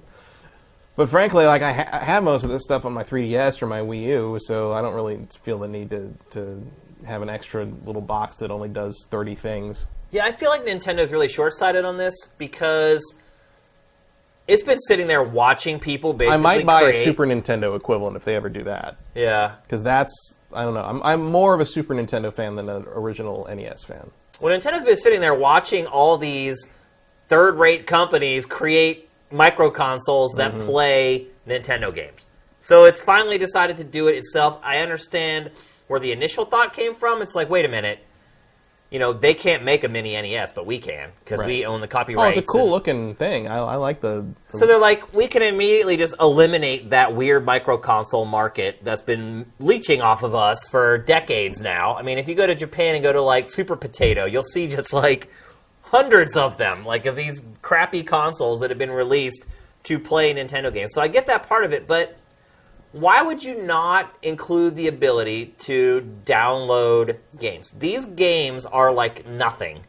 I think that I think it would just add enough hardware that would make it put it over the price point of being, you know, either an impulse buy or like a little quick Christmas gift thing. But you could put one gig of memory on that thing. Yeah, but you'd One also gig. but you'd also have to have some kind of like Wi-Fi connectivity All you need or like one gig of flash space and an Ethernet port, or just a Wi-Fi. That's all you need. Yeah, but that still raises the pr- cost of the hardware. I mean, dude, when you're buying an Ethernet port in bulk, you're talking about like ten cents. Like you're talking about Ethernet- millions and millions of them. Ethernet port's pretty big on this thing. I, I think you'd need a Wi-Fi. Well, well, whatever. Whatever you put in it. I mean, even a little Wi-Fi chip is it costs nothing. Like it would increase your production cost like a dollar, maybe. Like, yeah, but, but well, okay for physical hardware, but then you need an interface for it. You need you know You already got it all though. You already have the Nintendo Store.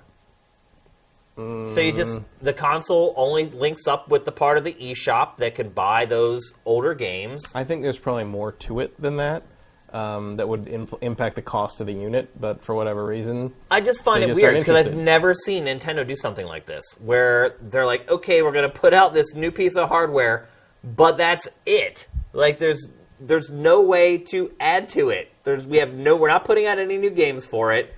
Like they've never Nintendo's never released a closed system before. And with modern technology, it seems Watches. more absurd than ever that Nintendo would do that. Well, yeah, the Game and Watch. Yeah, they were all separate games, hmm. but they were also like ancient. Eh, yeah. I mean, that was like when Nintendo was still figuring out whether it wanted to really dive I mean, yeah, into games. pre. I mean, in a post Game Boy world, Right. Yeah. So you're, you're talking about a, a, a con- I don't know. I mean, that just seems to be that market to me. I got you know that you, you buy the thing with with 30 games or with 60 games or whatever, and like that's just what it is. It's what it, you know. It costs 40 bucks. You get your thing. You get your stuff. You play all the stuff. It's very simple, very hassle free. You don't have to worry about putting a credit card in the thing. You know, it, I, I figure. I think they're just going for simplicity. I just find it really odd that Nintendo would do this. And look, obviously it's selling out, so Yeah. Well, I'm, also, I mean, I'm, there's nothing stopping from releasing another one in a different color with a with another 30 games. Right, that's- maybe maybe with Contra this time. What the hell? But again, like I also like I said, that would be a really slimy strategy, by the way. Well, but that's also kind of the nature of that market. It is, I guess. Yeah. Um, I mean, I will. I, I probably won't get this one. I will. Pro- I would probably uh, get a uh, Super Nintendo one if the, if the if the if the games are right.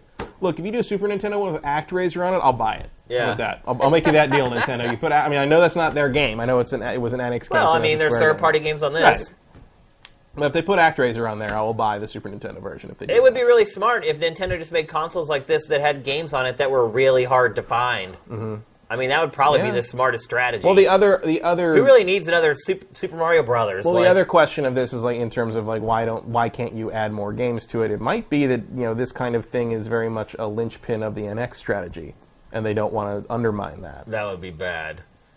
What do you mean? That you think the NX? That's what the NX is going to do? No, I mean that like being able to play retro Nintendo games will be a Uh. major feature of the NX. Like the NX, you know, they will. I think they will beef up the virtual console idea to the point of like, hey, this is sort of you know the NX is a new game system, but it's also sort of your, like your all-in-one Nintendo history box. Yeah. kind of thing, you know, and you don't want to take that value away. Then why what- put this thing out at all? Well, because it's just a quick one-off thing. That, But like, you know, engineering. it's a quick one-off. It's a quick not one-off thing. quick. It costs forty bucks. it's going to be like a big Christmas item, and everyone's going to have a good Christmas with Nintendo games they remember from when they were kids. And then three months later, fingers crossed, a new Nintendo system is going to come out, and everyone's going to have that pleasant Nintendo feeling about it. I think that's I think this is part of kind of that whole. I think there's going to be a big push with the NX to be like, hey, remember how awesome Nintendo was. Like I think there's going to be that's what Pokemon Go's doing right absolutely, now. Yeah. absolutely. I think Nintendo sees that that is the direction to go with this thing, and you have to remind people of why they love Nintendo in the first place. And I think this thing is just part of that. And I think it's a really smart part of it. All right, let's move on. We're going to talk about the N64. Matt, it is the 20th anniversary of the N64. Can you even believe that? Mm, yes, 20 years. that was a long time ago. 20 years of 3D games. Yeah, It's now, I mean, you know, some people would say PlayStation started 3D gaming. I would argue against that probably. I wouldn't. But Really? yeah, 3D 3D console gaming started in 1995 with uh, PlayStation, the PlayStation One, and the incredibly bad idea of launching the Saturn early. Yeah. I mean, I mean, look, man, I know. I like, struggle to call those games 3D games. I don't know, man. They only kind of worked. Super Super Mario 64 might have codified the 3D platformer, but uh, and GoldenEye 64 GoldenEye kind of you know made the console first person shooter a thing, but Jumping Flash was a PlayStation launch game, and Yeah. that was both. It's- Yeah, but the, it's like it was so the technology was so crude. Like I don't feel like it proved that it was going to be the future. Oh yeah, it did. Really? Yeah. It was just a matter of time. I mean, PlayStation One games. I remember playing and be like, these these games are not going to hold up. Like in 20 years, we're going to look at these and be like, I don't even know what that is. Like I don't even know. Like is that supposed to be a person? Like I don't know. Um, but it was clear. It's like it's just a matter of time for the hardware. Like it's like VR. It's just like yeah, the hardware will get there. You know. But right now, we're sort of in this like weird proto protomorph stage. Yeah. And obviously, the Nintendo 64 took it to the next level because it had I don't know if it had more yeah it had more powerful hardware. It had more powerful hardware. It did things and better anti-aliasing solutions. It did things differently. It uses power, like you said, for anti-aliasing, and so. I mean, there's an argument that could be made for Right. either of those consoles being more powerful. Like the PlayStation was able to draw more polygons, Mm-hmm. the N64 was able to draw less polygons, but they looked a hell of a lot better. I guess is the best way But then to you, put it. you did end up with the kind of the Vaseline smeared lens look on some of the lesser Nintendo 64. I think games. that was the anti-aliasing, Yeah. the primitive anti-aliasing Yeah. technology.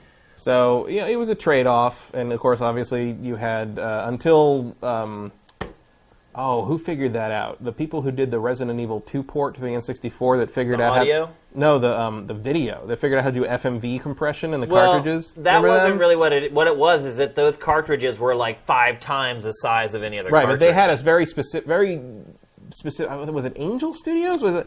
Whoever Well, did no, that, that was- they figured out a very clever algorithm of compre- a compression thing with those. It was that Factor allowed that to Five. happen. It was called MusyX, M U S Y X. That was that was audio. This is this is the Oh, actual. that's what you're talking no, about. I'm talking about the FMV compression that. Oh the video compression. from from like Resident because Resident Evil like Resident Evil 2 or whatever on the N64 had all the FMV movies in it, and the way they were able to do that was some new compression technique they figured out that, that could make it fit, and without. I would be surprised if that was Factor Five as well. It wasn't. Factor fa- it was not like Factor the Five. Gods it was like of Nintendo It was like they were like maybe they years. became Factor Five, but like they were like angels. The the, the, the Angel Studios did the baseball games, the Ken Griffey games for Nintendo. That might have been it. Yeah, I think that was them. I, rem- I don't remember clearly, but I, I remember an angel in the logo for the Resident Evil 2 port. Huh. Um, that was a big deal. But until then, that was one of you know like Final Fantasy VII being like one of the, you know the touchstone game of that generation for the PlayStation.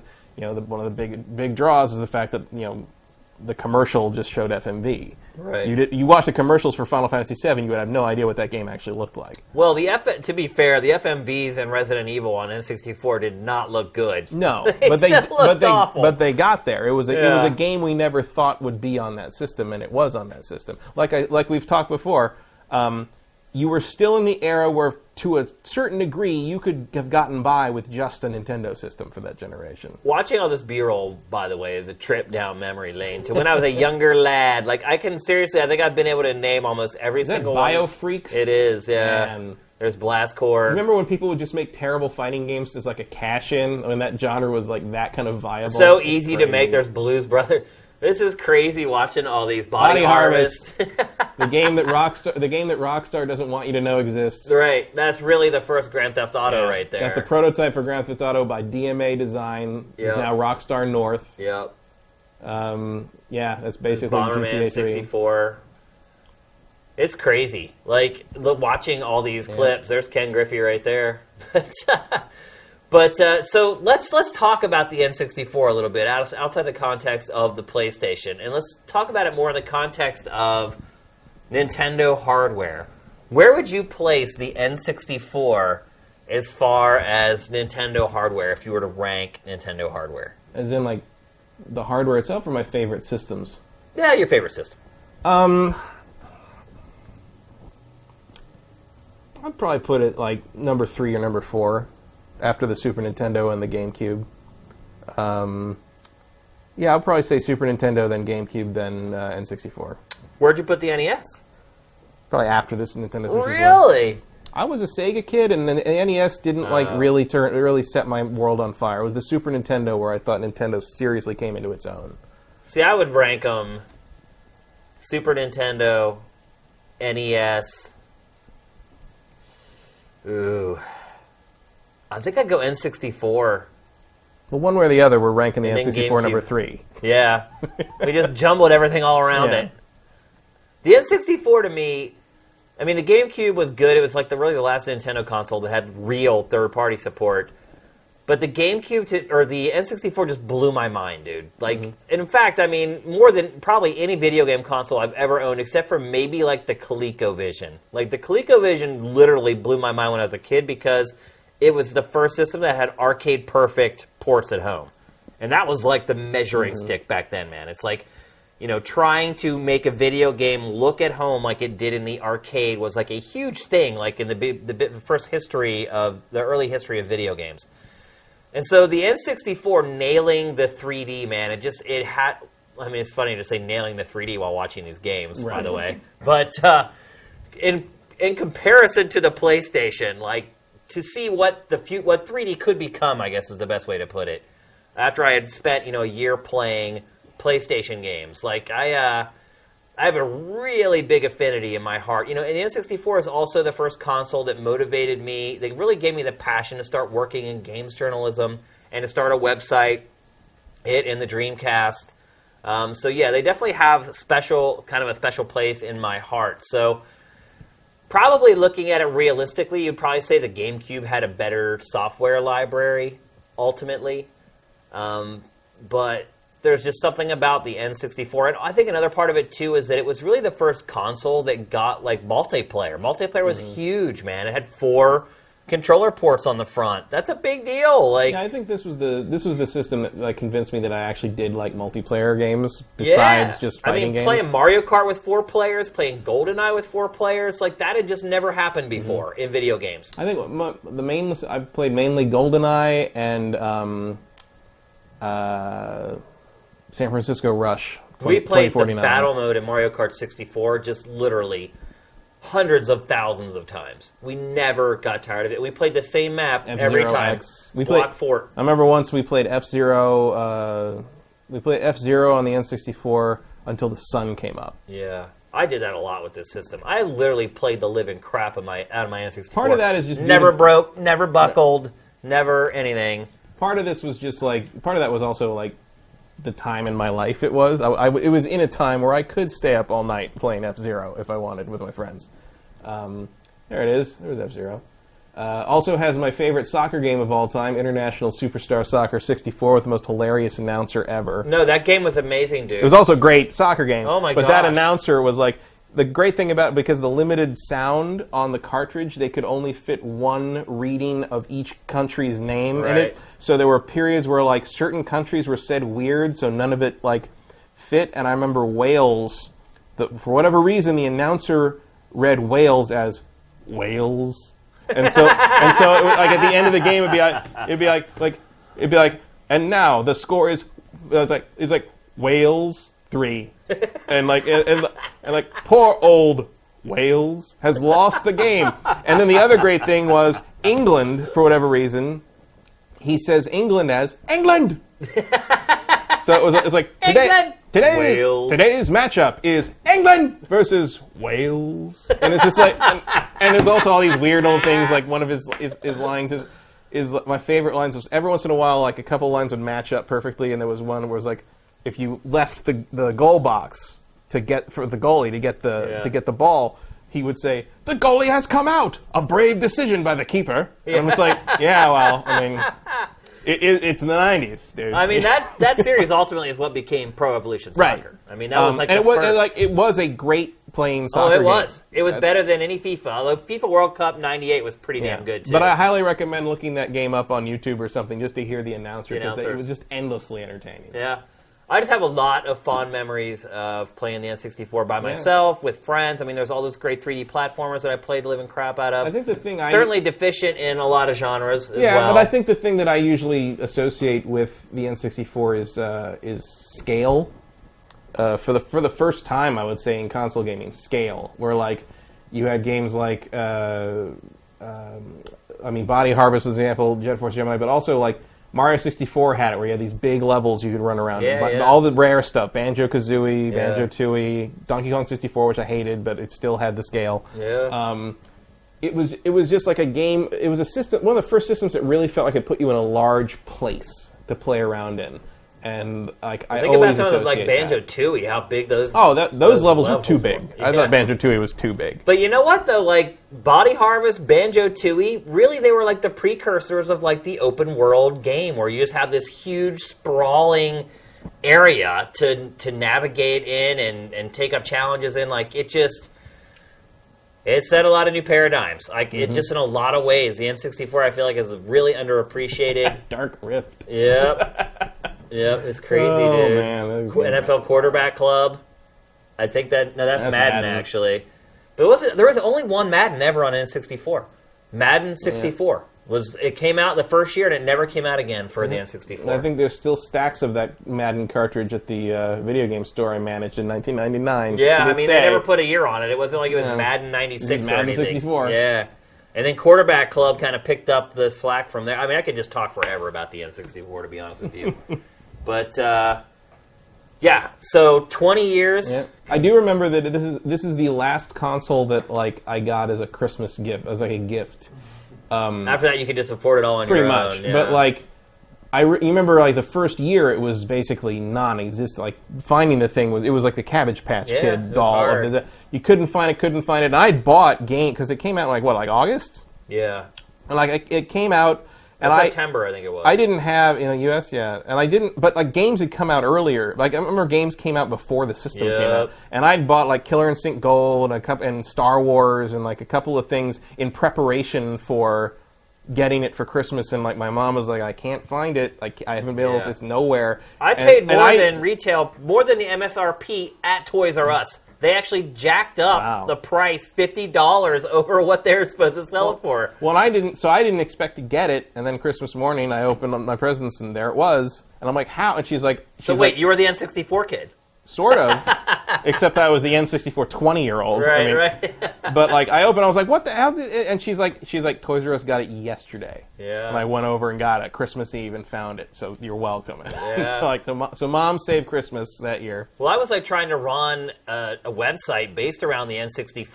while I was in college, and there weren't any games coming out. So I would go, like, I was living in Philly at the time, going to school, and there was one store that actually stocked import games, but they were like insanely priced. Like, I paid, I don't know, like $100 for 1080 snowboarding. I mm-hmm. paid like $100 for Wave Race. Did like, it rock your body? Rock, rock your body. it did, yeah. But I we think, played a lot of that. We played a lot of 1080. I think well. 1080 though, I only got it. I think it only came out like a month earlier or something like that. I was just so desperate. Like I was hopelessly hooked on the N64, man. I was just obsessed with it. Like I just couldn't wait to play the next game for it. Like so it got to the point and uh, plus I needed it for my website. Like I was just spending insane amounts hmm. of money on these import games. I bought this one game called Sumo 64 for $85. It is the worst video game I have ever purchased with money. It was terrible, and I paid eighty-five dollars for it. It was so bad. I don't even know if I ever even wrote a review for it. Like, I seriously think that it was so bad, I just quit playing it. Plus, it was in Japanese, and I couldn't really understand how to play it, or maybe it was just so bad there was no good way to play it. I'm trying to remember any import. I, I think I had two import games. I had the original import of Smash Brothers, so I didn't want to wait, and I had the import of um, Evangelion, There was all yeah. There which was, was pretty good. That there was that another game that I imported, Chopper Attack, Chopper. I can't remember, but it was the only N64 game that played with the D-pad and the buttons. So instead of having your hand on the analog stick, like you hmm. had, like you shifted it. So your left hand was on the D-pad and your right hand was on the analog stick. Hmm. And that's how you played the game. Like there was no buttons or whatever. That's how you flew, like the helicopter. Like, but I finished that in like a day. I paid like seventy or eighty dollars for that. I mean, back then N64 carts were like sixty bucks anyway. Like they had they were higher priced than like typical cartridges or discs that you got for PlayStation. So I could reminisce about this system all day long. But it's time to move on. Congratulations, Nintendo! You made a great system 20 years ago, though, and I still celebrate it to this day. Brought hours and hours. Hell, Sam is still playing his N64. Is that right, Sam? Oh yeah, and Mario Kart all the time. Sam has challenged me to Mario Kart, by the way. Toad. Yeah. Well, Just, the- just Toad, Toad v Toad. Maybe maybe we can do that uh, as part of the the Bloodborne live stream. Aft, at the end to make you feel better. No, I think you probably crush me. He still plays Mario Kart every day. I haven't played it in like 10 years or maybe more. So, I mean, I play the new Mario Karts, but I haven't played Mario Kart 64 in mm. forever. Well, start practicing. Yeah. All right, let's move on. This is a topic I think you're excited about. Maybe. Finally, we got maybe. So finally, we got to look at Batman: A Telltale Series. I can't really tell what the actual title of the game is because Yeah, I don't know. that's what it was at first, and then this trailer came out and they kind of mixed up the words a little bit. I'm not sure what the title is, but Kind of like a Batman, a Telltale series. Tale like or- a, tell, I don't a even- telltale tale tale. I don't even freaking know. a telltale tale told Yeah. tell tales. Tailed. Bat tales. Woo. So I'm surprised to hear you're a little lukewarm on this because so the first trailer of the game is unveiled. You're watching it right Mm-hmm. now. Came out this week. Looks a hell of a lot like a Telltale game. Yes, Although I would it say it looks a little better. I mean, I think I actually saw like some bump mapping and some bump shading on some of the characters, and like, I mean, it looks like their engine has been improved a little bit for this, but it still looks like it has that same Telltale formula.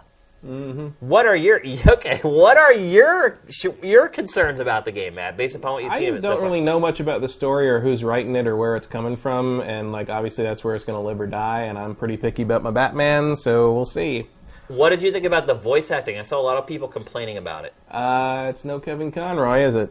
Yeah, Like, I mean, it's it's okay, and you know, Telltale does have good voice directors, so like I'll wait until kind of the final product and see how it all kind of comes together. But you know, I mean, we're coming off of you know the Arkham games with you know the best Batman ever, and I say that ever. Kevin Conroy is the best Batman in any medium ever. Yeah. Period. And um, you know, why would they not hire him to voice this? It's Too expensive, probably. It's Telltale. They have plenty of money. And Where's their new engine? Well, I think that they're just on such a schedule that they don't have time Yeah, to that's possible. To completely scrap it and make a new one. I don't know. Like I just, you know, I'll play it. I'm interested. But What was the villain that they mentioned in this trailer? I don't know. Oh, they mentioned his name. I'd never Yeah. heard of him before, and I wanted to ask you who he was. Maybe somebody in chat will remember. I missed. I must have missed. They do mention like a bad guy or a nemesis or something in there, and I was like, "Who the heck is that?" I didn't even. Uh, I did not recognize the name at all. I don't know. I watched some of it. I only paid half attention to the trailer. Really. It's really? Not, it's not. I'm. I'm a Batman I fan. figured but- you sit there with your face like three inches from the screen No. watching that thing. the whole I- time I'm watching it, I Tell- think I'm wondering what you'll think about it. I like Telltale games, but they don't really do much for me. Yeah. Like I, I, I generally get them for like five bucks in a Steam sale two years later. Are you going to do that with Batman though? I might. really? I'm gonna I'm gonna wait and see what reviews the first episode are. I also don't tend to buy episodic games till all the episodes are out.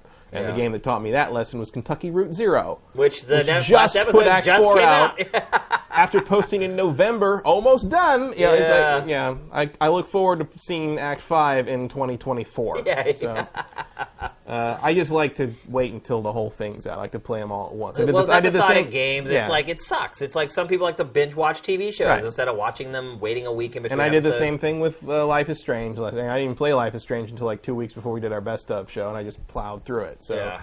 um, that's just how I prefer to do these things. Um, Will you really resist with Batman though? Yeah, probably. Really? I'm surprised to hear that. I maybe I wouldn't resist if it played like an Arkham game, but I, you know, if you want to tell me like a digital story with Batman, I'm gonna unless people come back and be like, "Oh my God, it's the best Batman thing I've seen in forever," and I, I can't even imagine a better Batman story being told in a digital digital world. Are there no uh, rumors about the story or anything floating out there? I don't know. I haven't really been paying attention to it. Um, This partly- seems like something they would show at Comic Con, right? yeah, you would Seems think like in the next couple of days we should be getting more information about this. maybe.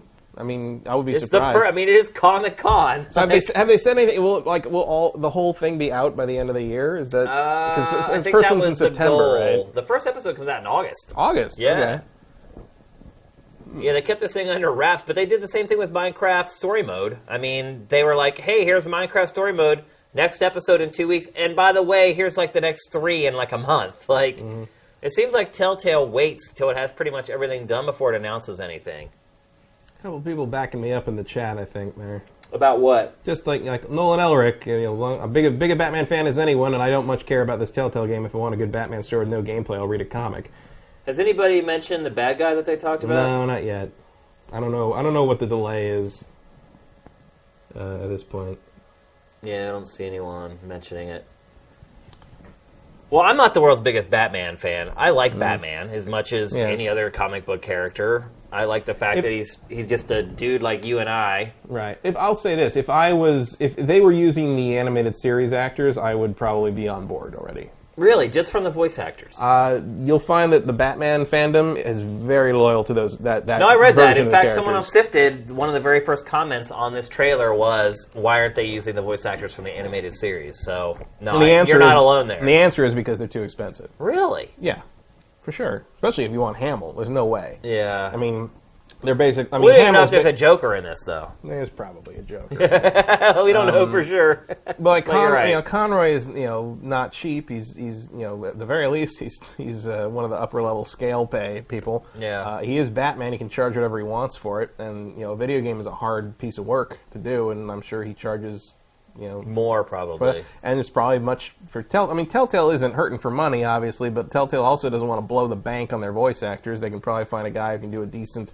Kevin Conroy esque Batman for. Did they though? You hear him in here? really. Yeah, that's what I'm saying. They didn't. I mean, there's, I mean, you know, the there's there are DC uh, animated movies with Batman that don't want to pay for Kevin Conroy to come in. They get like, or they get like celebrity stand-ins basically, Right. and sometimes that's good, sometimes it's bad. And you've got the Killing Joke coming out uh, next week uh, in theaters, and then or beginning of August uh, on home video, which has Conroy and uh, Hamill as the Batman and Joker, uh, probably for the last time. Uh, Hamill's been saying he's going to retire forever, but this is I think he couldn't resist this one because this is his favorite Batman story, favorite Joker story. And then we'll see what happens after that. But uh, it's Who are gonna they gonna have to do the Joker once he quits? Troy Baker does a really good Joker. Does he? Um, well, yeah, he did it in Arkham Origins. Oh, that's right. I forgot Uh, about that. I mean, he's. right. I mean, you can tell it's him and not Hamill. Yeah. Hamill has a certain je ne sais quoi, shall we Yeah. say? Joker ne sais quoi. um, but like, I mean, Troy Baker is a fine Joker. I mean, it's certainly better than a lot of other attempts they've made. yeah. Um, so I you know, not to put Troy Baker in everything ever, but like, look, the man, the man's talented. Uh, but yeah, uh, I, I feel like there's a contingent of Batman fans, and I am probably one of them. That uh, if you're doing any kind of video game or animated thing with Batman, and you're not using the animated series cast, you're already relegated to the B tier at best. Is is there any word on who's writing the script for this? I don't know, probably, but I don't know who's who's. Writing. I mean, one thing I would say about almost all Telltale games is they're pretty well written. yeah, Voice acting can be up and down, kind of all over the place, but the script itself, it's really hard to kind of complain with the script that, that's written for it. So I don't even know if I would be too upset if people from Telltale are writing the script for this. I mean, I would assume that they wouldn't just jump in without doing research, and I'm sure they have to work with DC to make sure they're not straying outside of canon and things like that. But I trust Telltale. If, mm-hmm. if there's one thing I trust Telltale to do, it's write a script. I don't know if necessarily trust their gameplay all that much, mm-hmm. because they never really have any. I mean, that's the other part of it too. Do you want to play a Batman game where you just walk around and talk to people? Not especially. I mean, or like do like weird little quick time things. Or like, I just don't. I don't know how you're gonna make me feel like Batman Right. in this game. Right. Especially if you're not using. The, most iconic voice actor to represent him. Like, I don't know. We'll see. We don't have long to wait. Obviously, the game's coming out in. Oh, Three weeks, four weeks? Apparently, this is Troy Baker doing Batman, Oh, really? which because he does Batman in the Lego games, but he Oh. did the Joker in Arkham Origins. So I guess uh, Major Skittles is saying that this is uh, Troy Baker as Batman in this. What? That surprises me. I would not. I, he doesn't. He doesn't sound as good as he usually does. That guy just gets work. Well, he's really good. He just works like. I'm, He's really good. He's really professional, and like he's dependable. So. I am starting to get sick though of the same voice actors like in everything. Somewhat, but you didn't know that was him, did you? I didn't know that was him, but I did know that there's a character in here played by Sully from Uncharted. Right.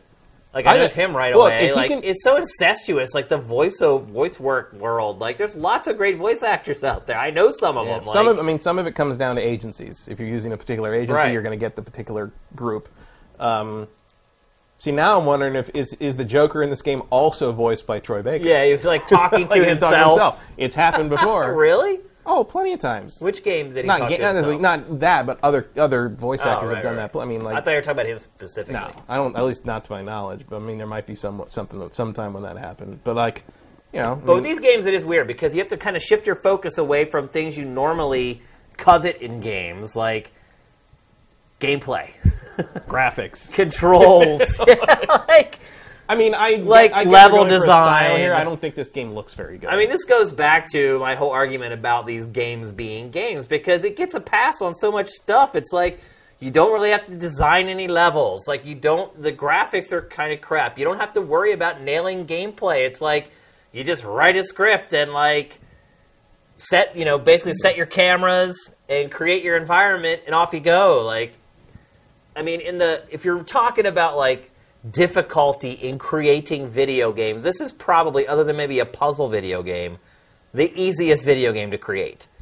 Like you only have to concentrate on like a couple elements where most other games have to handle like 10 or whatever. Mm-hmm. Even puzzle games like the balancing part of it and the logic and the algorithms are probably harder to work on than something like this to be honest. So I mean, like, maybe that's the good news is they don't have to worry about all that other stuff. They just have to worry about nailing the story and the voice acting and the Batman, and maybe that'll ultimately make it better for it. I don't know. I just, I mean, I hope so, but I don't know. I again, I don't know who's uh, writing this, and uh, maybe we'll find out this week. I know the, the chat hasn't said anything about who's who's saying it, who's writing it. Um, Telltale has yet to make a bad series. Even Jurassic Park.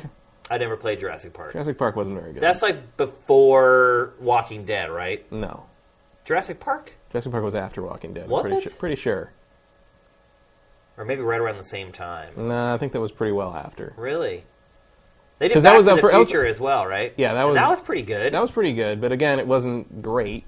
Um, but and they, did that like uh, they had like cartoon characters they did before The Walking Dead as well. They did Sam and Max. Sam and Max, yeah. um, which was you know very very true to the material. Yeah. I would say. Uh, Jurassic Park's the first time they tried to kind of do actiony stuff, and it Yeah. didn't work too That's well. probably why it wasn't good. so then. presumably Batman will not be doing that. So that's that was the main issue there. Um, I mean, it's been you know Wolf, uh, the Wolf Among- Among, Us was yeah. fine. The um, yeah, it's just it's Tales from the fine. Borderlands. Tales Game from Borderlands of was very good. Game of Thrones was good. Um, it's just I don't I don't They're get, on a pretty good run. Yeah, like, as far I as just- making these games. I just don't get a big charge out of their stuff for the most part because, like you say, I don't really, you know, I if I want to get told a little episodic story, that's cool, but I don't always feel like I played a game. yeah, or you just read a comic. Yeah, exactly. Or All like, right, we got to move on. like- we are running way over. that we are. Yep. So we're going to talk next about Persona 5. We talked about it on the show before. The big difference this time is that they've actually shown the game being played for extended periods of time. Did a live stream. Uh, Well, it's out in like two months in Japan. right? yeah, I mean, it, Yeah. it's they're due to do this stuff. Yeah. Like we will probably start seeing an avalanche of Persona 5 stuff like from here on out. And But- someone was kind enough to translate it. Yep. And we got the first huge chunk of gameplay, the whole entire prologue, the first 20 minutes of the game essentially. Matt, what are your impressions of it? Sure is Persona. Yeah. like I wonder how many hours it'll take before this game gets going. Yeah. Um, it does start slow. Yeah, I mean they all do. Yeah. Uh, I mean, Persona, arguably Persona 4 has a 10 hour easing in period. Um, I mean, it looks nice. Uh, I kind of, I don't, I don't, it does that anime thing now where like everything sort of looks like it's kind of hazy and bloomed out. It, lo- it, it almost looks like Right when there, you, what you're talking yeah, about, it yeah. almost looks like when you get out of a swimming pool after being in it too Yeah. long and like the chlorine is like blurred your vision. Yeah, yeah. Um, I find that I find that happens all the time in a lot of these anime things these days, and like it's like, what is everyone supposed to be in a steam room? Like, what is this? Like, why is everything so blurry? Does ev- does the cameraman need, like does J.J. Abrams taking over this place? What's going on? I Um, honestly think, and I know people are going to hate me for saying this, but I honestly think they should just get rid of the anime. Like the in-game graphics look so freaking good. Like Mm-hmm. I feel like there's no reason for them to use like hand-drawn anime sequences It's prob- anymore. I feel like it's probably um, probably faster to have some other like, an animation company doing this rather than having to spend the time in dev to. There's a render it in lot of real-time cinemas too. There though. is, but most of those I think you'll notice tend to be much more static than, than what you're seeing. Yeah. Um, But I mean, look, the in-game visuals look oh, they look great. amazing. Yeah. Yeah. I Um, mean, from that does- shot, it's hard to tell that it's gone out of the anime. It does do the thing that I don't really like a lot of the time, and I obviously don't know if it's used well or not here yet. Except I hate the thing that a lot of games and shows and movies do these days, where you start in, in media res, Here's what I where hate. like you, it's like where you have to like wait and hit a context yeah, sensitive that's button a- to jump. That's very well. It's that's not going to happen very often. It's you know that's just basic JRPG thing. There, you're not going to be doing platforming sections in this game. Um, but like, I don't. It does this thing Are where sure? Yes. I mean, you'll you'll be jumping down a ledge here and there, but it's not like you have to do any time jumping here.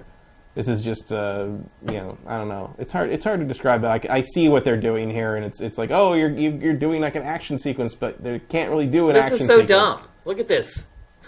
Yeah, well, you can't do like any kind of Twitch skill stuff in this because it's an RPG. But he runs around like normally, like you have free control over him. Like there's no reason Right. you can't add a jump button and let him jump across. Well, because then you could miss the jump and then it breaks the story. Right. Like you, uh, this. Uh, My overall impression of this whole demo is the game looks old. And I get it, a lot of people be really pissed off if they drastically change the game, but it looks a lot like a dinosaur to me, man. Like, it still has turn based battles. well, of course it does. Of course it does, because it's supposed to, but that's what I'm saying. Like, when you design games because it, they're supposed to be a certain way, they're never going to change, they're never going to progress. Like, Well, it's progressing in the sense that I assume the combat systems will be a different like take on the material. Um, but again, yeah, you better have a good idea for making this series real time if they ever do something like that, because otherwise you'll end up with a situation like what we're getting in uh, Final Fantasy 15. It, it's not always it's no, not always a positive thing. Just change for change's sake. No, you're right. But I mean, from what I can tell from this footage, the combat looks the same. Like Yeah. you have your persona, you have an item, you have your guard, your gun, and your sword. Well, presumably there will be some new wrinkles to things, but again, you're not buying the fifth game in a series to have it reinvent itself wholly. I don't. I don't think people would be very happy if it was a real-time action combat game in which the way you fought things completely changed and like. all- I mean, it's, everybody just kind of wants more Persona looking better than it did. Is this also on PS3? Yeah, I believe it is. Like, that might be one reason why they're. You know, it's not maybe up to the snuff where we might have been expecting in that regard. I think the visuals look fine, man. I love the art style. I think technically I it's like fine. I like the UI design more than I Yeah, I love think, that I think it looks really cool. Looks like there are dialogue trees in the game. Very simple Well, ones. There's always Like been, binary decisions. Yeah, there's always been stuff like that. Usually they mean nothing. It, Yeah. it just determines what the next line that said to you will be, and then everything Yeah. goes on as normal. Um, I mean, it look I it looks exactly like what I thought it would look like. I am certainly not dissuaded from playing it in any way, sense, its, its shape or form. Uh, I don't like it when when these big stories do the whole, when you do the whole thing. Oh, we're going to start in the middle of the action, and then someone's going to ask you like, "How did you come to this part, this this point?" And then you're going to flash back to like back when everything was mundane. But it's like here, this section sta- is stealth started. section, where you're like tapping a button to go from cover to cover. Like, I don't know. I know there are huge, huge fans of this series, and they would freak out probably if they changed anything. Mm, but not really any different from Gears of War when you think about it. Point the thing at the thing, hit the button, he runs over there. No, you aren't doing anything here though. You're just literally just hitting circle to Oh, go yeah. from one cover to the next. But like that's not the point, though. You know, it's it's it's it's a way to kind of like get you involved in like, oh, you're involved in what's happening in this action sequence. But like, you're not. It's not trying to be an action game. No, I didn't say that. I just think it again. I was saying is it feels old. It feels like the Oh, way yeah. games were made like 15 years ago. But I think that's also part of the appeal of this series is that it, it's still, you know, like I Am Setsuna. It's like it's a flashback to kind of how they used to be. There's a retro appeal to the Shin Megami Tensei games that I think. Yeah, they but will what, never what I fully found abandon. funny about the I Am Setsuna reviews and a lot of people on podcasts is that people were saying, "W- I'm very glad that this has gone back to this old school JRPG, but they played it too safe. AKA, I don't really like old school JRPGs mm. anymore. I mean, that's what they're kind of saying, like, in a veiled way. Well, Without coming out and saying, you know what? Old school JRPGs feel mm. dated. Well, And- that's the funny thing about because didn't you curate something about like the survival guide for I Am Setsuna or something like that? It was like a beginner's tips thing. Mm, I don't know. I definitely saw that today. I'm pretty sure I saw it through Sifted, but it was like a, it's like a here's what you need to know if you aren't like versed in classic JRPG lore Yeah. for like if you're going to start playing I Am Setsuna. And I read because I haven't played that game yet, and I read through it, and there's a bunch of stuff like oh they've brought back tents. You may remember that from this, and then, you have to make sure this doesn't happen. You make sure, and there was like all, all these things about like oh this is like classic old JRPG stuff. You have you know this will kill you if you don't do this right. You got to remember not to use all your items before you use the boss. If you run into a save point, you got to make sure the save the save point means the boss is coming up. And I'm like oh yeah, oh classic. Whew, that doesn't sound like fun. You know? Yeah. Because it sounds like it's a hard as nails, like you know, no quarter asked, no quarter given JRPG experience. Yeah. And on the one hand, I'm like, oh, that's a cool, like kind of nostalgic thing. And on the other hand, um, it's three in the afternoon, and I, have, I don't have time for that right now. Yeah, to your point earlier about you know, Um, I don't think Persona Five is going to go that far in that direction, Yeah. but like, there's, that's an appeal, I think, to the fans of the series. Yeah, I agree, and I think that's why they like it. But it, like to your point though about you know these games, people expecting them to stay the same. I mean, do you think like in 15 years from now, when Persona 8 or Persona 9 comes out, it's going to be just like this game? Just like it, no, I think it'll look a little better. Right. But you think gameplay wise it'll be like this? I mean, I at know. some point they have to try to change it a little bit and bring it to the modern age. But this is the ver- the modern age version of this. Just visually though. That's all people want. If you en- if they enjoy the game, that's all they want. They want a good story. They want good visuals. They want uh, some you know some tweaks and twists on the battle system. But in general, you want a turn-based RPG that stars all these Persona things in a weird situation that makes you go to school a lot. Which is apparently what I don't know if school's in this though.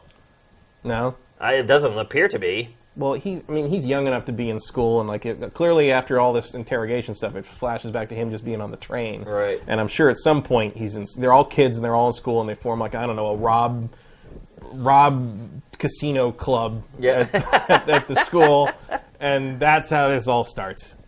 I don't know. Yeah. I don't know. I, I, all I would say is after seeing this gameplay, the prologue, I am less excited about this game than I was. And I do get it. You know, Persona has stayed the same all this time, but I really thought there might be like a little bit of a change. Like, I mean, I look at the aesthetics of this, and I like it a lot. I love the art style and everything. But then I look at like I Am Setsuna, and I think I like the look of I Am Setsuna a little more. Yeah, but like this is what Persona looks like. This is what it is. I mean, this is this is Persona. Like Yeah. if you're not into that, you're not into Persona, frankly. And I don't know, you know, we haven't seen enough of the battle system to know what the differences are in terms of in terms of the, the, the nitty gritty. Yeah, what they've shown has been really surface. Um, but that's you know that's part of the fun of the game. Is kind of you know oh this is like the first like the last game or the or the last few games are like oh but this is totally different. And the way like you handle personas in this regard is totally different. Like mixing this persona with this persona gets you a totally different thing than this. You know it, it it's it's a game that you dig into and like mess with the systems and see what you can game out of it and and that's just like that's the appeal of the of those games. You know, it's, it's just like you know they're still making Disgaea games or whatever. well, it's that's you the you- appeal of these games to its fans. Right, and that's who they make these things for. Right, well- not every game has to be a 10 million seller. Like they, they know who these who's buying these games. They know you know, there's tons of people that maybe would enjoy a Persona game, but will never buy it because they hate anime on site. You know, Yeah, but you're never I, you're I'm never gonna. someone who who has played the prior games, enjoyed them. Obviously, I was over the moon, like a lot of people are. but I would like to enjoy the game more. Like I like the aesthetic of it. I like the setting. I like the concepts behind the series. Well, what do you want it to be? Like like a Kingdom Hearts game? No, I would like it to have some more active gameplay to it instead of like everything. I mean, it's a little Well, bit that- like Telltale's Well the, games. well, the instant you do that, I think you've alienated the fan base. I mean, let's be honest. It is even looking at the art style. It looks a lot like a Telltale game. a little bit. And as far and, as I mean, the interaction, style, other yeah. than the turn-based combat, which isn't all that interactive either, like it's just a sixty-hour-long Telltale game with turn-based battles. yeah, well, turn-based battles matter. Yeah, Um, I mean, look, I spent I mean, the I don't think- first sixteen years of my life playing turn-based battles. I do battles. not want to play a platforming sequence in this game. Like I don't care. I mean, it's pretty. Yeah, it's pretty silly to make you press the circle button every but time just to let jump him run across, across. Then don't let me do anything. Like, yeah, like I don't know what the logic is on that one, but but And it was the same deal with the cover. It's like I said, like it just feels old. Like that's the type of stuff people would do in like the PS2 era Japanese games. Like they're like, "Oh, this looks cool." So let's put it in there instead of thinking about the players like, "I don't want to do this." Like back in the PS2 era, people were like, "That does look cool." Things change, hmm. people change, expectations change. And it, to me, the series isn't changing at all. And I get it. It's like they're banking on hey, we have 2 million people who are going to buy this in the US and X number of people who are going to buy it in Japan. And if we do get those people to buy it, then we'll break even or we'll make enough money so we can make another one. But I feel like developers and publishers should be aiming higher than that. Like, I don't know. Maybe I'm crazy. I I don't. I think if you go beyond that, you're kind of betraying what this what the series is. Like you might be able to make a different Shin Megami Tensei game that kind of does what you're talking about. Because there's certainly room, because Persona is a spin-off of the main Right. series to begin with. Yeah. But Persona is kind of the standard, kind of the JRPG social link, like focused. Uh, you know, it, it is what it is in terms of like focusing on the social link stuff with a turn-based kind of story-driven RP, JRPG experience. And like, if you want something different from that, like I think you're you're going into a different series. I think Persona is going to be what it is. Yeah. Well, I, look, I don't think that they're going to hear me and be like, No, no, I, I, don't think they are either.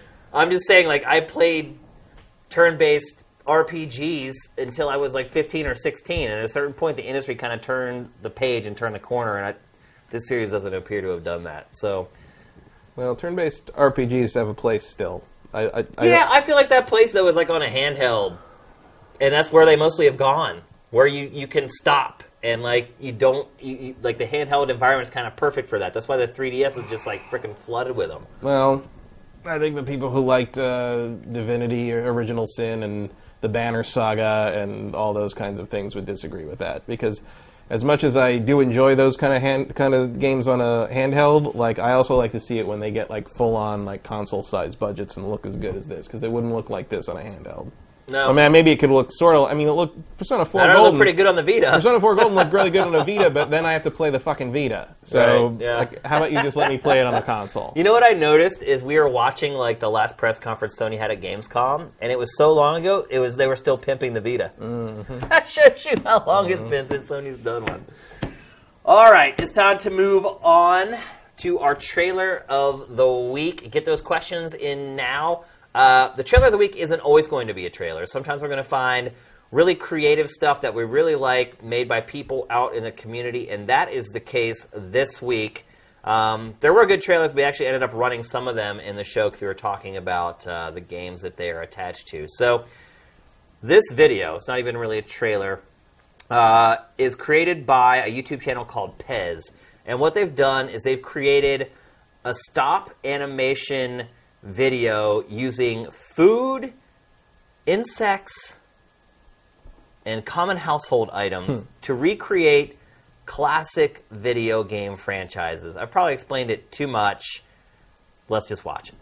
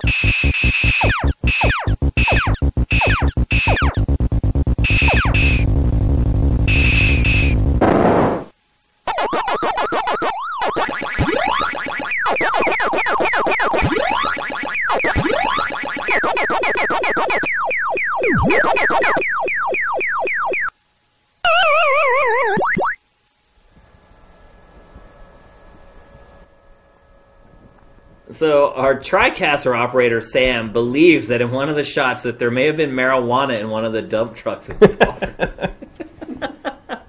Might just be a case of seeing what you want to see.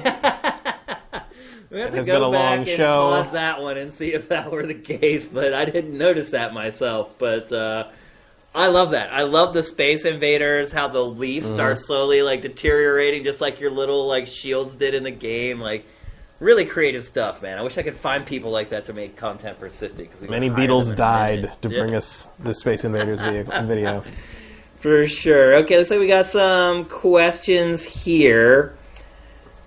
Dragon Slayer 91, no deep dive, lol. We haven't done that since like episode 15, or not even. We haven't done a deep dive in, No, no, that was Marcus era. yeah, Really? like episode Yeah. 15, 17, something like that. It's Yeah. been a long time. Uh, here's here's a good one. Murat Yilmaz. Matt, did you try VR porn? No, Hey, would you admit it if you yet. did? I would. um, no, I haven't actually done that yet. No. I would I'm, try. I'm sure. I'll get to it. I would have. Like, I'm sure I'll get to it. I do. I do Gotta put have. it on your schedule. I do have Dead or Alive Beach Volleyball Oh. uh, three. There you go. Um, so when the PlayStation VR comes along and they put that update in, yeah, I'll probably I'll probably give it a shot. yeah. I would try it right away just to see what it's like. My girlfriend just wants to see what it's like. My girlfriend wants to try it too. I mean, we're Yeah. interested. We're we're, DOA, we're DOA Beach try it fans. together. Well, that'll be that'll, that'll take a big headset. Uh, let's see. Um, someone's asking a question. Oh, here we go from Swanson. Do you think the CS:GO skin gambling scandal will go away anytime soon? And do you think Valve is doing enough to stop it? Uh, I think today Valve finally started doing enough to stop it. I think Valve is guilty of lethargy and kind of allowing it to go unchecked all this time because if Valve had actually been on its game, it never would have got to the place it is now. If it weren't for people like T-Mart seeing how well these sites were doing, he never would have launched one on his own. Because, I mean, let's be honest, T. Martin could launch any website he wanted, and all of his subscribers are going to go and look at the website and probably use it. Like, he. He is in a very enviable position, T. Martin. I mean, first of all, he pulled all this crap and no one cared. Hmm. Someone wrote a whole editorial about it, how pissed off they were that these people on YouTube can go and do whatever the hell they want, and no one cares. Nobody cared about T. Martin. He, no one cared about his lame apologies. All his fans are just sitting there just making excuses for him. It's okay. I understand. He needs to make money. Like, if he needs to, he needs to do that so he can keep making his YouTube videos. Meanwhile, he's driving like a supercar and he has a house the size of like a city block. You ever heard like people like do like multi-level marketing stuff, Yeah, like yeah. defend that? Yeah, Like even though they're making nothing. Yeah. And like people above them are like raking in tens of thousands off Yeah. them. Like once you're invested in something like that, you you can't see out of it. Well, it's so funny too. It's like you know, whenever uh, like everything happened at GT, and I was trying to like get some of the folks from GT to come over and work here, and like I was telling people, I'm like, you subscribe, I'll spend that money to hire the people from GT, and oh my god, NeoGaf. Whoa! You can't like tell me what you're gonna do with the money and ask for the money. You're a jerk. I'm like, dude, I ain't making any money off this freaking website. And then T Martin like goes and blatantly does this crap, and his and all the people are like, it's okay. It's like, what is wrong with this world? Win some, you lose some. Yeah, or you lose a lot and he wins them all. Like that's pretty much how it's uh-huh. worked out. Like, but back to what I was saying. Like, if if Valve hadn't let this environment fester and become a place for prof- for profits, T Martin would have never jumped in there. Like, and so they have managed to perpetuate the problem due to inaction. So, finally today, Valve sent cease and desist to I think 23 different websites. Uh, today, Twitch banned like one of its biggest Counter Strike Go streamers from the service because he was in the whole lotto thing. I can't even believe there were 23 sites, by the way, Matt Kyle, that were doing this. This just completely slid under my radar. Like I had no idea what was even going on. I'd watched some videos of you know like basically like people were like like I knew it existed, I knew what it was, and I seen Yeah. some videos where like people would like bet like four thousand, five thousand, eight thousand dollars on one thing, and they'd lose, and like they showed that you just see them like they're they're them collapse. Yeah. and like there was one where I remember some guy did it, and like he suddenly just lost like five thousand. His girlfriend just jumped into the frame. Was like, "Why did you do that?" And it was just like you watched a man's life like van. You know, at least that week got ruined, like right there. And it was just like, yeah. So basically, I knew of the CS:GO skin betting thing because I like to watch human misery on YouTube. I guess would be the fair way to describe that. But the, I had no idea it was so like widespread in terms of like I thought it was like one site. I thought it was just like one There are thing. that 23 There were that- tons. It was crazy. It's really unbelievable. Uh, Cheater Hater, the beautiful thing about Twitch with live chat, corrections and retractions before the show's even over. Uh, the mini NES is sixty dollars, not forty.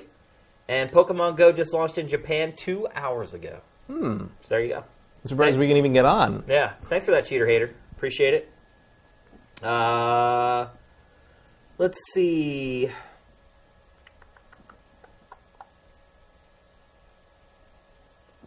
Here's a good one from Kadaz One. If Persona 5 is wrong in keeping turn-based gameplay, is Final Fantasy VII remake wrong for replacing it? Why? No. Well, how do you answer that? Um, I think I think we have I think we have to wait and see how it's received. Frankly, like if if the if the system they replace it with is good, then no. If Yeah. the system they replace it with doesn't live up to how the people want to remember that game, then yes. Like, and I don't know. I don't. I don't even like Final Fantasy VII, so I don't. I don't really know if I'm qualified to because I'm not a fan of it. So I don't know how hardcore the fan base is about don't change it, do change it.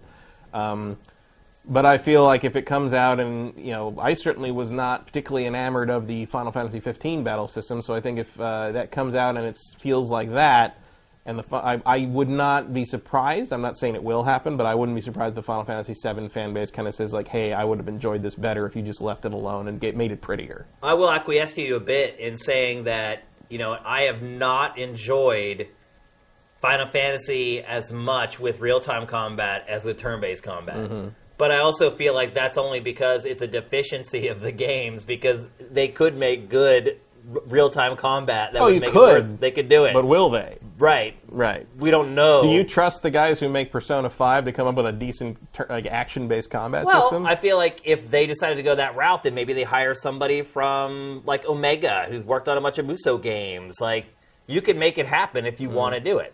Is the bottom line. But you have to hire people to do it if you don't have the people in house to make it happen. So, Kadaz, to answer your question, yeah, I think Matt's right. Like you have to wait and see how stuff turns out. Like if Final Fantasy VII's combat is great, I have no problem with it replacing turn-based combat. If it's terrible, then you're like, well, you might as well just use turn-based combat because this combat stinks. because at least you know that works. Right. Yeah. And yeah, and to Matt's point, I kind of explained, you know, how you would do that with Persona. You would just have to hire some new people if you don't have the people in house. Lots of positive comments about the uh, trailer of the week this week. That's good to see. I was worried about not running a traditional trailer, so if you guys are cool with it, we'll start looking for more kind of artier stuff like that in the future. It's also kind of cool to help people discover stuff through Game Face as well. You know, we did curate this to the site, but it may have been way down in your SIF and you never saw it. So, uh, you've got a question? Um, Score Fear asks, why did Nintendo stock go up so high when they have very little to do with Pokemon Go? Well, they own uh, Niantic. That's a good question, though. And they Also, own, if you missed it earlier, I showed everyone the print that you gave me. So, they own Thank you. Niantic and they own uh, at least a controlling some something of a controlling interest in Game uh, Game Freak, um, or the Pokemon Company or whatever. Um, I think because Nintendo is the Pokemon I think you know, people- people know that Nintendo is basically the overlord of, of that property. Its stock went up because people don't realize that Nintendo's not the one making all the money on Pokemon Mm-hmm. Go. People just look, it's Pokemon, It's Nintendo. it's Nintendo. I mean, Nintendo doesn't even have their logo on that. Even game. look, even my wife, when she booted up Pokemon Go for the first time, thought she had the wrong app. She's looking at the Niantic Hmm. Logo and she's Nintendo. like, "What's up with this?" She's like, "You think this is a fake one?" And I was like, "No, that's the real one." I mean, Nintendo has controlling ownership of a, of those companies to the point that you're never going to see a Pokemon game on a PlayStation. You know, it's, it's not. I mean, that's not how it goes. So Nintendo, uh, it is a Nintendo game. It's just they were pretty hands off in the development of it in terms of they're like, okay, yeah, do it. You know, I don't think this was micromanaged by you know. I mean, apparently Iwata did have some input in the original concept and what it should be and how it should function. Yeah. Um, but it's not like he was hands on day in day out. Um, I think it's fine to give Nintendo credit for for for that to some degree. Uh, the stock price is probably just because that's what people associate Pokemon with, and people assume that that is going to be a boost to Nintendo somehow. Really, the stock that should have gone up is Apple's. You're right. Maybe it did. It- I haven't. it- well, it did actually for a couple of days. I own Apple stock. It was one of the worst decisions I ever made in my life. I'm the only person in the world who regrets buying Apple stock. when did you buy it? I bought it when it was at 116 after it had come down from like 140. And I was like, this has got to be the bottom. I'm like, it came down so far, so I bought it at the. I thought I was buying it at the bottom. Nope. When was that?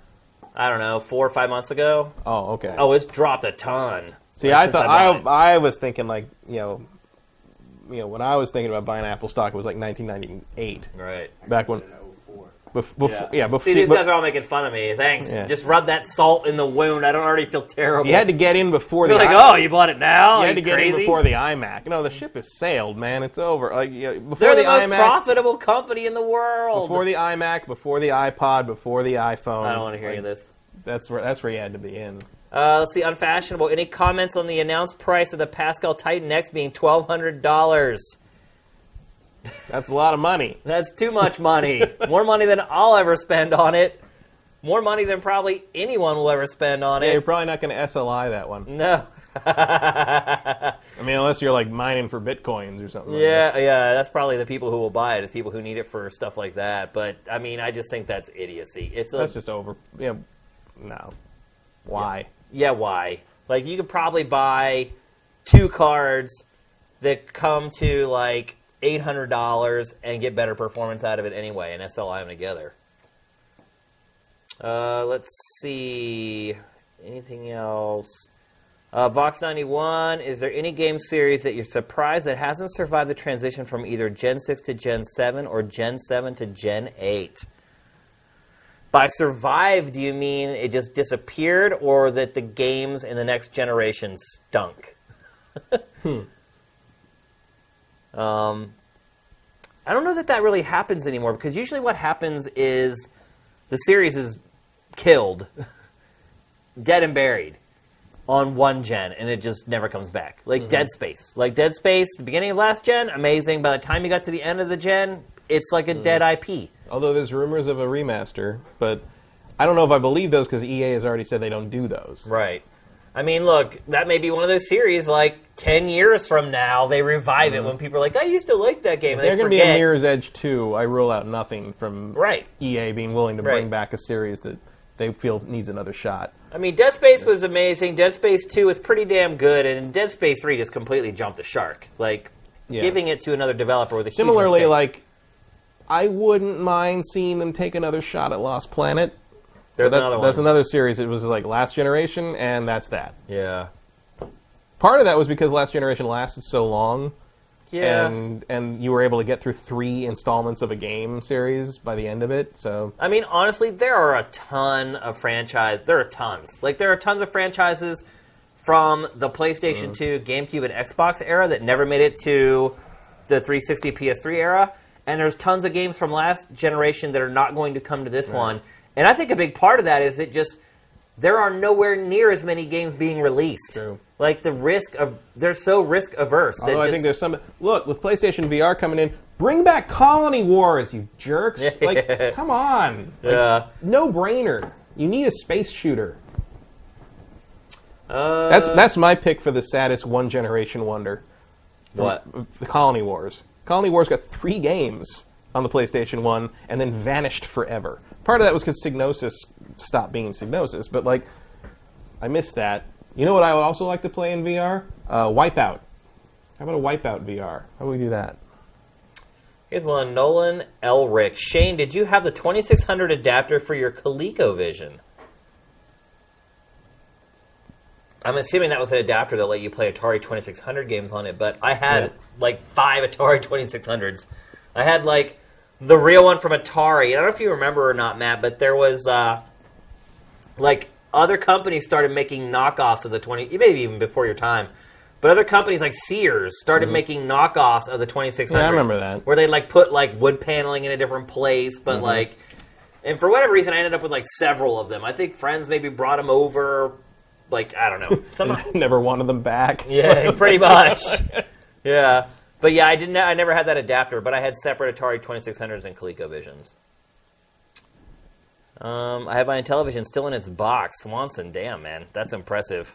Mine, like I don't have any of the slip pads for the controllers anymore. Like those little overlays that you'd slide in over the number pad. I don't have any of that stuff anymore. And like one of the discs on one of my controllers is busted and doesn't work. Like I should probably just try to find a new one somewhere. But it's not like I'd have time to play it ever. Maybe I'm going to to retirement home someday. Hmm. Uh, Matt needs to make his own brand of gamer drinks. Nah. Uh, okay, I think that's it. And, oh, It here's would- one it would, last It one. would be no game fuel, that's for sure. Here's one last one. Geno Mike one. Any predictions on release date for Red Dead Three? Any thoughts on the rumor that it was close to Sony E3 press conference but was removed because of the Orlando shooting? I do not believe the whole Orlando shooting thing at all. No, I don't. There were so many guns being shot at Yeah. E3 in every press conference. I don't think that's true at all. My only concern, I think, the only thing that would have been affected, uh, really, in terms of what they were showing, was when I remember thinking, like, I wonder if because of the city it takes place in, in terms of uh, like the focus on like kind of the youth culture, I was wondering, like, if the Watch Dogs 2 demo has a shootout in a nightclub, they're going to have to change that. Yeah. But apparently it didn't, they were, because the entire Watch Dogs 2 uh, demo was standing outside of a window watching a very slow drone drive to a startup. Yeah, you're right. No worries. yeah, Uh, I don't no, have to worry I- about the club scene in Red Dead 3 Apparently either. not. That's, uh, Cowboy disco. but I think, um, no, I don't think, I don't think that. And if it had been, like, we would have seen it by now. Like, they would have gotten around. But I, hell, Rockstar, I don't think Rockstar cares. It doesn't care. what happens in the rest It's of the world. It's printing money off Grand Theft Auto 5 still. Printing Yeah. money So, like, will when will we see Red Dead Three? next year. Next year? Never? I think next year. You know, the fact that they actually did the backwards compatibility on the Xbox One, which I have been playing, by the way, and it's great. It is great. Um, yeah. So I saw what was it? Was Polygon did that story on the guy who did the voice and the motion capture for uh, for Marston. Um, I don't know. yeah, Polygon did it. I can't remember the, the guy who wrote it, but he did the whole thing because the guy did that that role and then vanished. And it turned out he's like from like the Midwest somewhere, and like basically like that was the role he got. He'd been trying to be an actor for years, and finally he just went home, and has never done anything else again. And now he has like a kid and like a family and all this, and it's like, and he's like, yeah, I'm just, it's not cut out for for L.A. life. Like I kept people kept lying to me, and I believed it because I was raised to believe people were honest and da da da da. da. I'm like, yeah, I know what you mean. Yeah, I think there are a lot of people who fall into that category here in LA. And the sad thing was kind of like, dude, I think like you kind of fit in with us. Like, Yeah, like, well, come it's like, out, like, bro. I don't, like I don't hang out with like weirdo LA types like you Yeah. would think of. Like it's like we're all pretty honest people. I'd like. To I think what you find though, the longer you live here, is that people that you didn't think were LA weirdo types, they are. Yeah, yeah. But I think When it, when push comes to shove, oh, every once in a while, yeah. and the rubber hits the road, But I think we've done a decent job of weeding that out. yeah, for the most part. it's disappointing sometimes when you Yeah. find out. I. I mean, I understand what he's saying, but it's like, dude, dude was great. Dude took a character. That character, if you, especially like having read that article and then starting a new new game of Red Dead Redemption, like you play that and you're like, and I'm like, this character could have been the cheesiest, corniest, like unlikable weirdo guy, but he made that guy so genuine, Yeah. and it just like he has that easy sort of because he's from like a rural, t- a small No, town, right. and he just like made Marston just work. Like it, he's so good. I would hire him for my game if I was Yeah. making a game. I would even consider flying him out from wherever the hell he's living now. But look up the Polygon article on the guy who who did the voice and the motion capture for John Marston. It's really fascinating. Like it, you don't see it very often. Ben Hill. Shane is a weird LA type. Thanks, man. All right, I think that's it. We have already had one hell of a long episode when we thought we had nothing to talk about, but that's just how it goes sometimes. Never underestimate. Yep. So thanks to everybody in Europe, as always. Thanks to Elite. Oh, we. Oh, wait. We do for the first time in weeks. We do have a new a Sifted Elite member, and here he is. Ooh, up in your name four feet wide. That's what Look I'm that. saying, man. Whenever when you're solo, you get you get the focus. Diamond Noir. Woohoo! Survey says. Welcome to the club. Thank you very much for your donation. We really appreciate it. So that's going to do it for this week's Game Face. Um, again, thanks to everybody who stayed up late, even you East Coasters, where it's 10 o'clock at night right now. Or actually, it's 1 in the morning there. It's 10 o'clock mm-hmm. here. Uh, so thanks for everyone who's sticking it out on the chat and for hanging around with us for tonight. Everyone have a great weekend. Game Face is up and out.